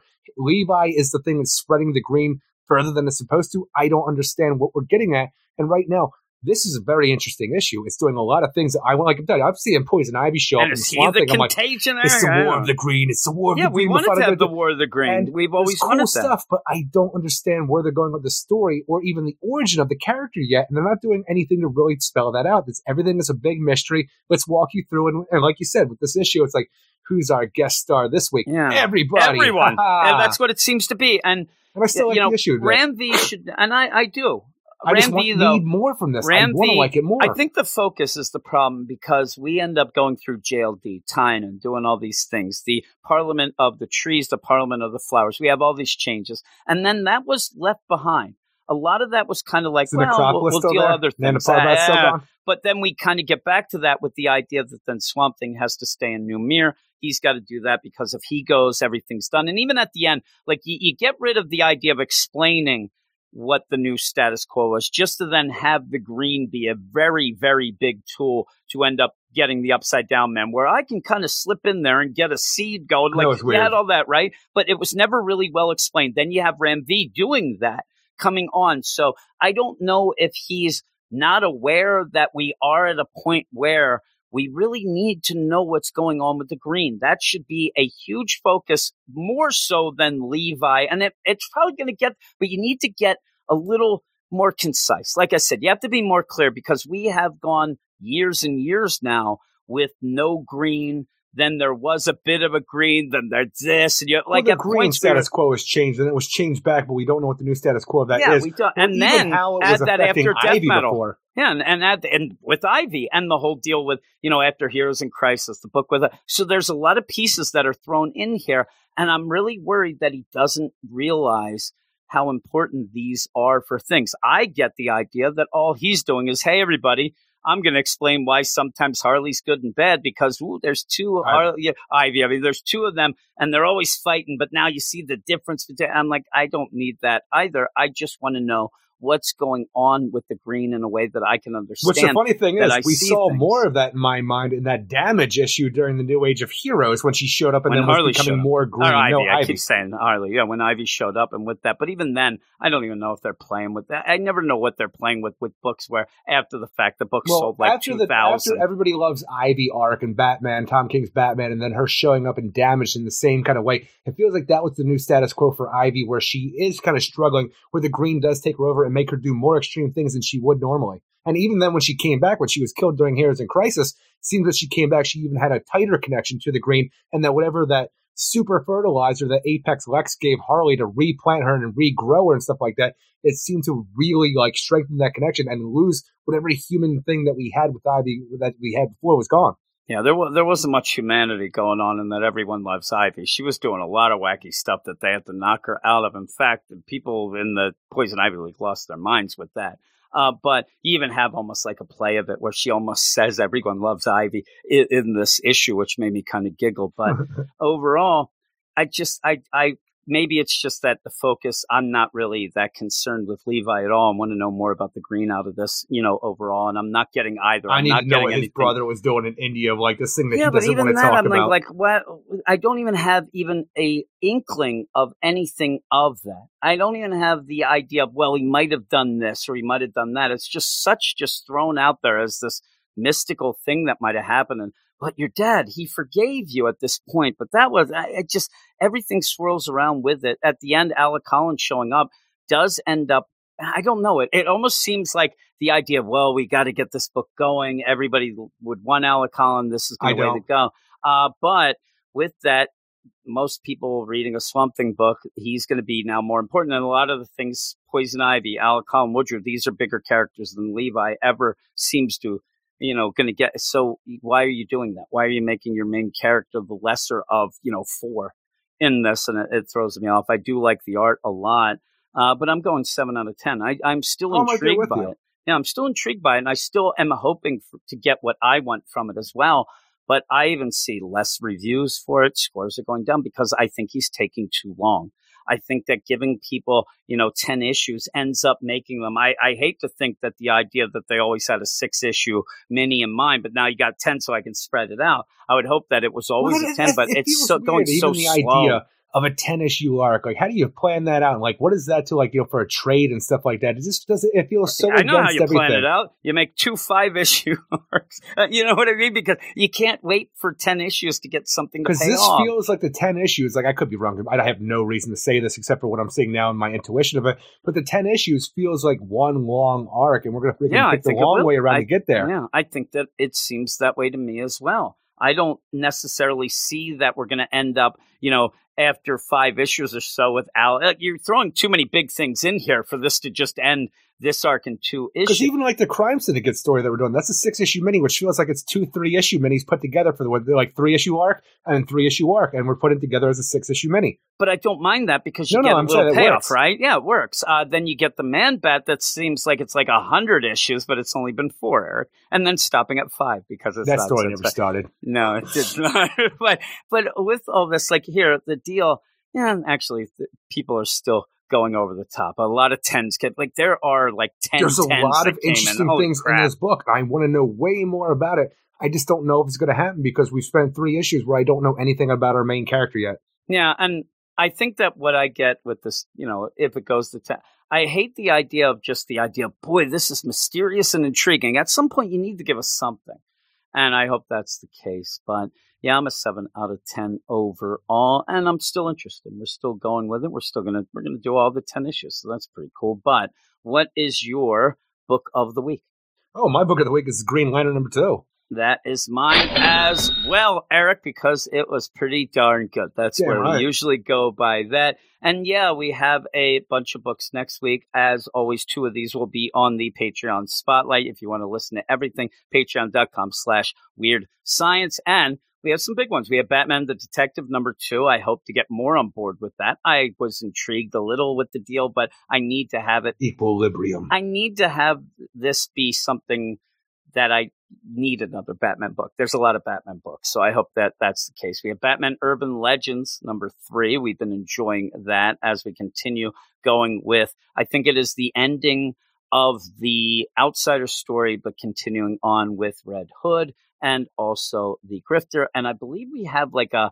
Uh, maybe a huntress. I forget what that that extra one shot that, That, we always that have wild thrown in card story that they always throw in there. It actually makes me worried about that book because you know I know. the Red Hood. what I happens really when the Red Hood like- and the Grifter end? like, Like, uh, not, not, not only that, but like you know, what if I don't like the story and like there's I I have not been impressed with anything in that wild card. The Harley story and the Batgirl story were the worst parts of the each issue so far. maybe this is the one that's the Batgirls story. Okay, uh, but it's by the the woman who did the Future State deal with uh, Stephanie and Cass that I didn't like as much as you did, but you didn't love it. So No. I think that that's what it was.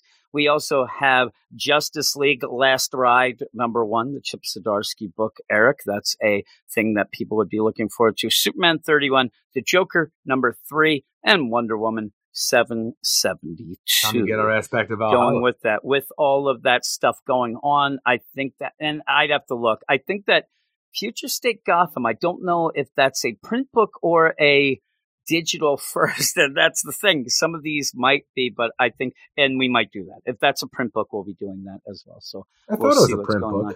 i actually thought that that was a a uh, what's it called? A digital yeah i thought that but it might be a print so It's we'd be doing that as well. Well again i don't know how they're playing it or whatnot but if it is then it's probably a print. I thought that they had announced that it would be three issues of it or something but there's all these deals where they don't really tell you what is digital or whatnot because at first just the Last Ride was listed as a digital and something went wrong and they changed it to That's funny you say that 'cause I still thought it was a digital. No, no, they ended up uh, changing it to print. We actually know somebody who picked it up at his comic shop this week, Eric, because his comic shop is giving out things a little early. They're breaking the embargo, and he has read it. But yeah, we have all that going on. If you want to listen to everything, I'm not going to say who it is because It's gonna be so weird because that Gotham is black and white.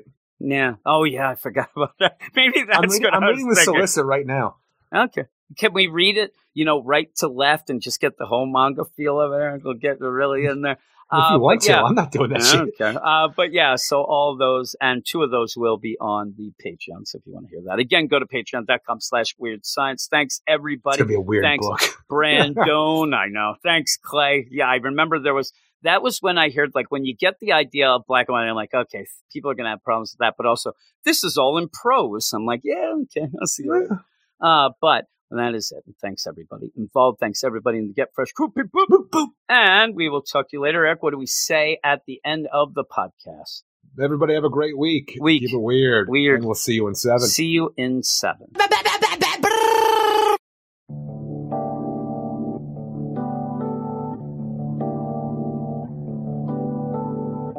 Don't go changing and try and do more. You never did that much before. Mm-hmm, I don't imagine Jess even loves you. And she'll be walking out the door. I wouldn't leave you in times of trouble. I'd be right here to make fun of you. Ooh, ooh, ooh, there are no good times. There's only bad times. I hate you just the way you are.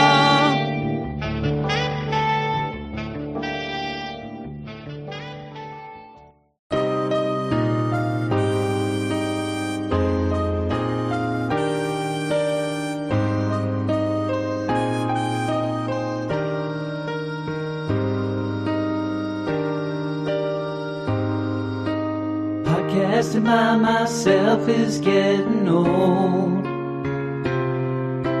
Sometimes I like to quit. Does Eric even give a shit? Hanging around, him and Jess all over town. Eric Shea and Mondays always get me down.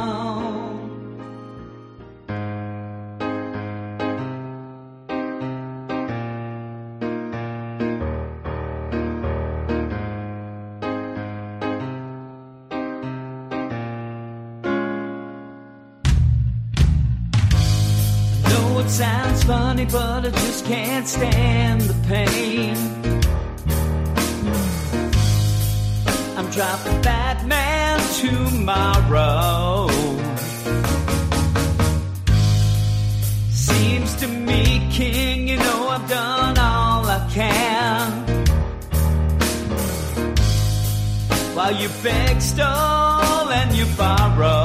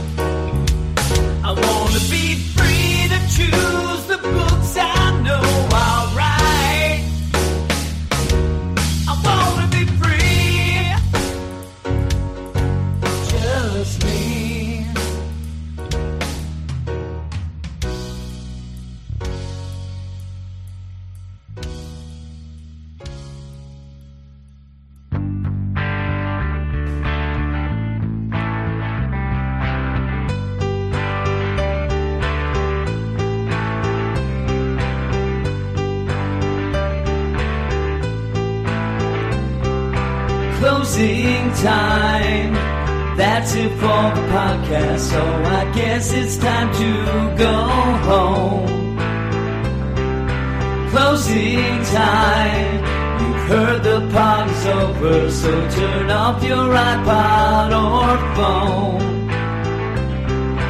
Closing time.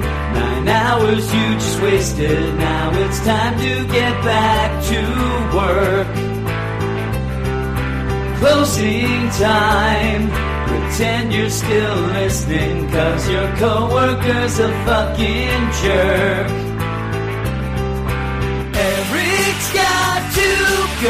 Play with his toys. Eric's got to go play with his toys. Eric's got to go play with his toys. Play with his toys.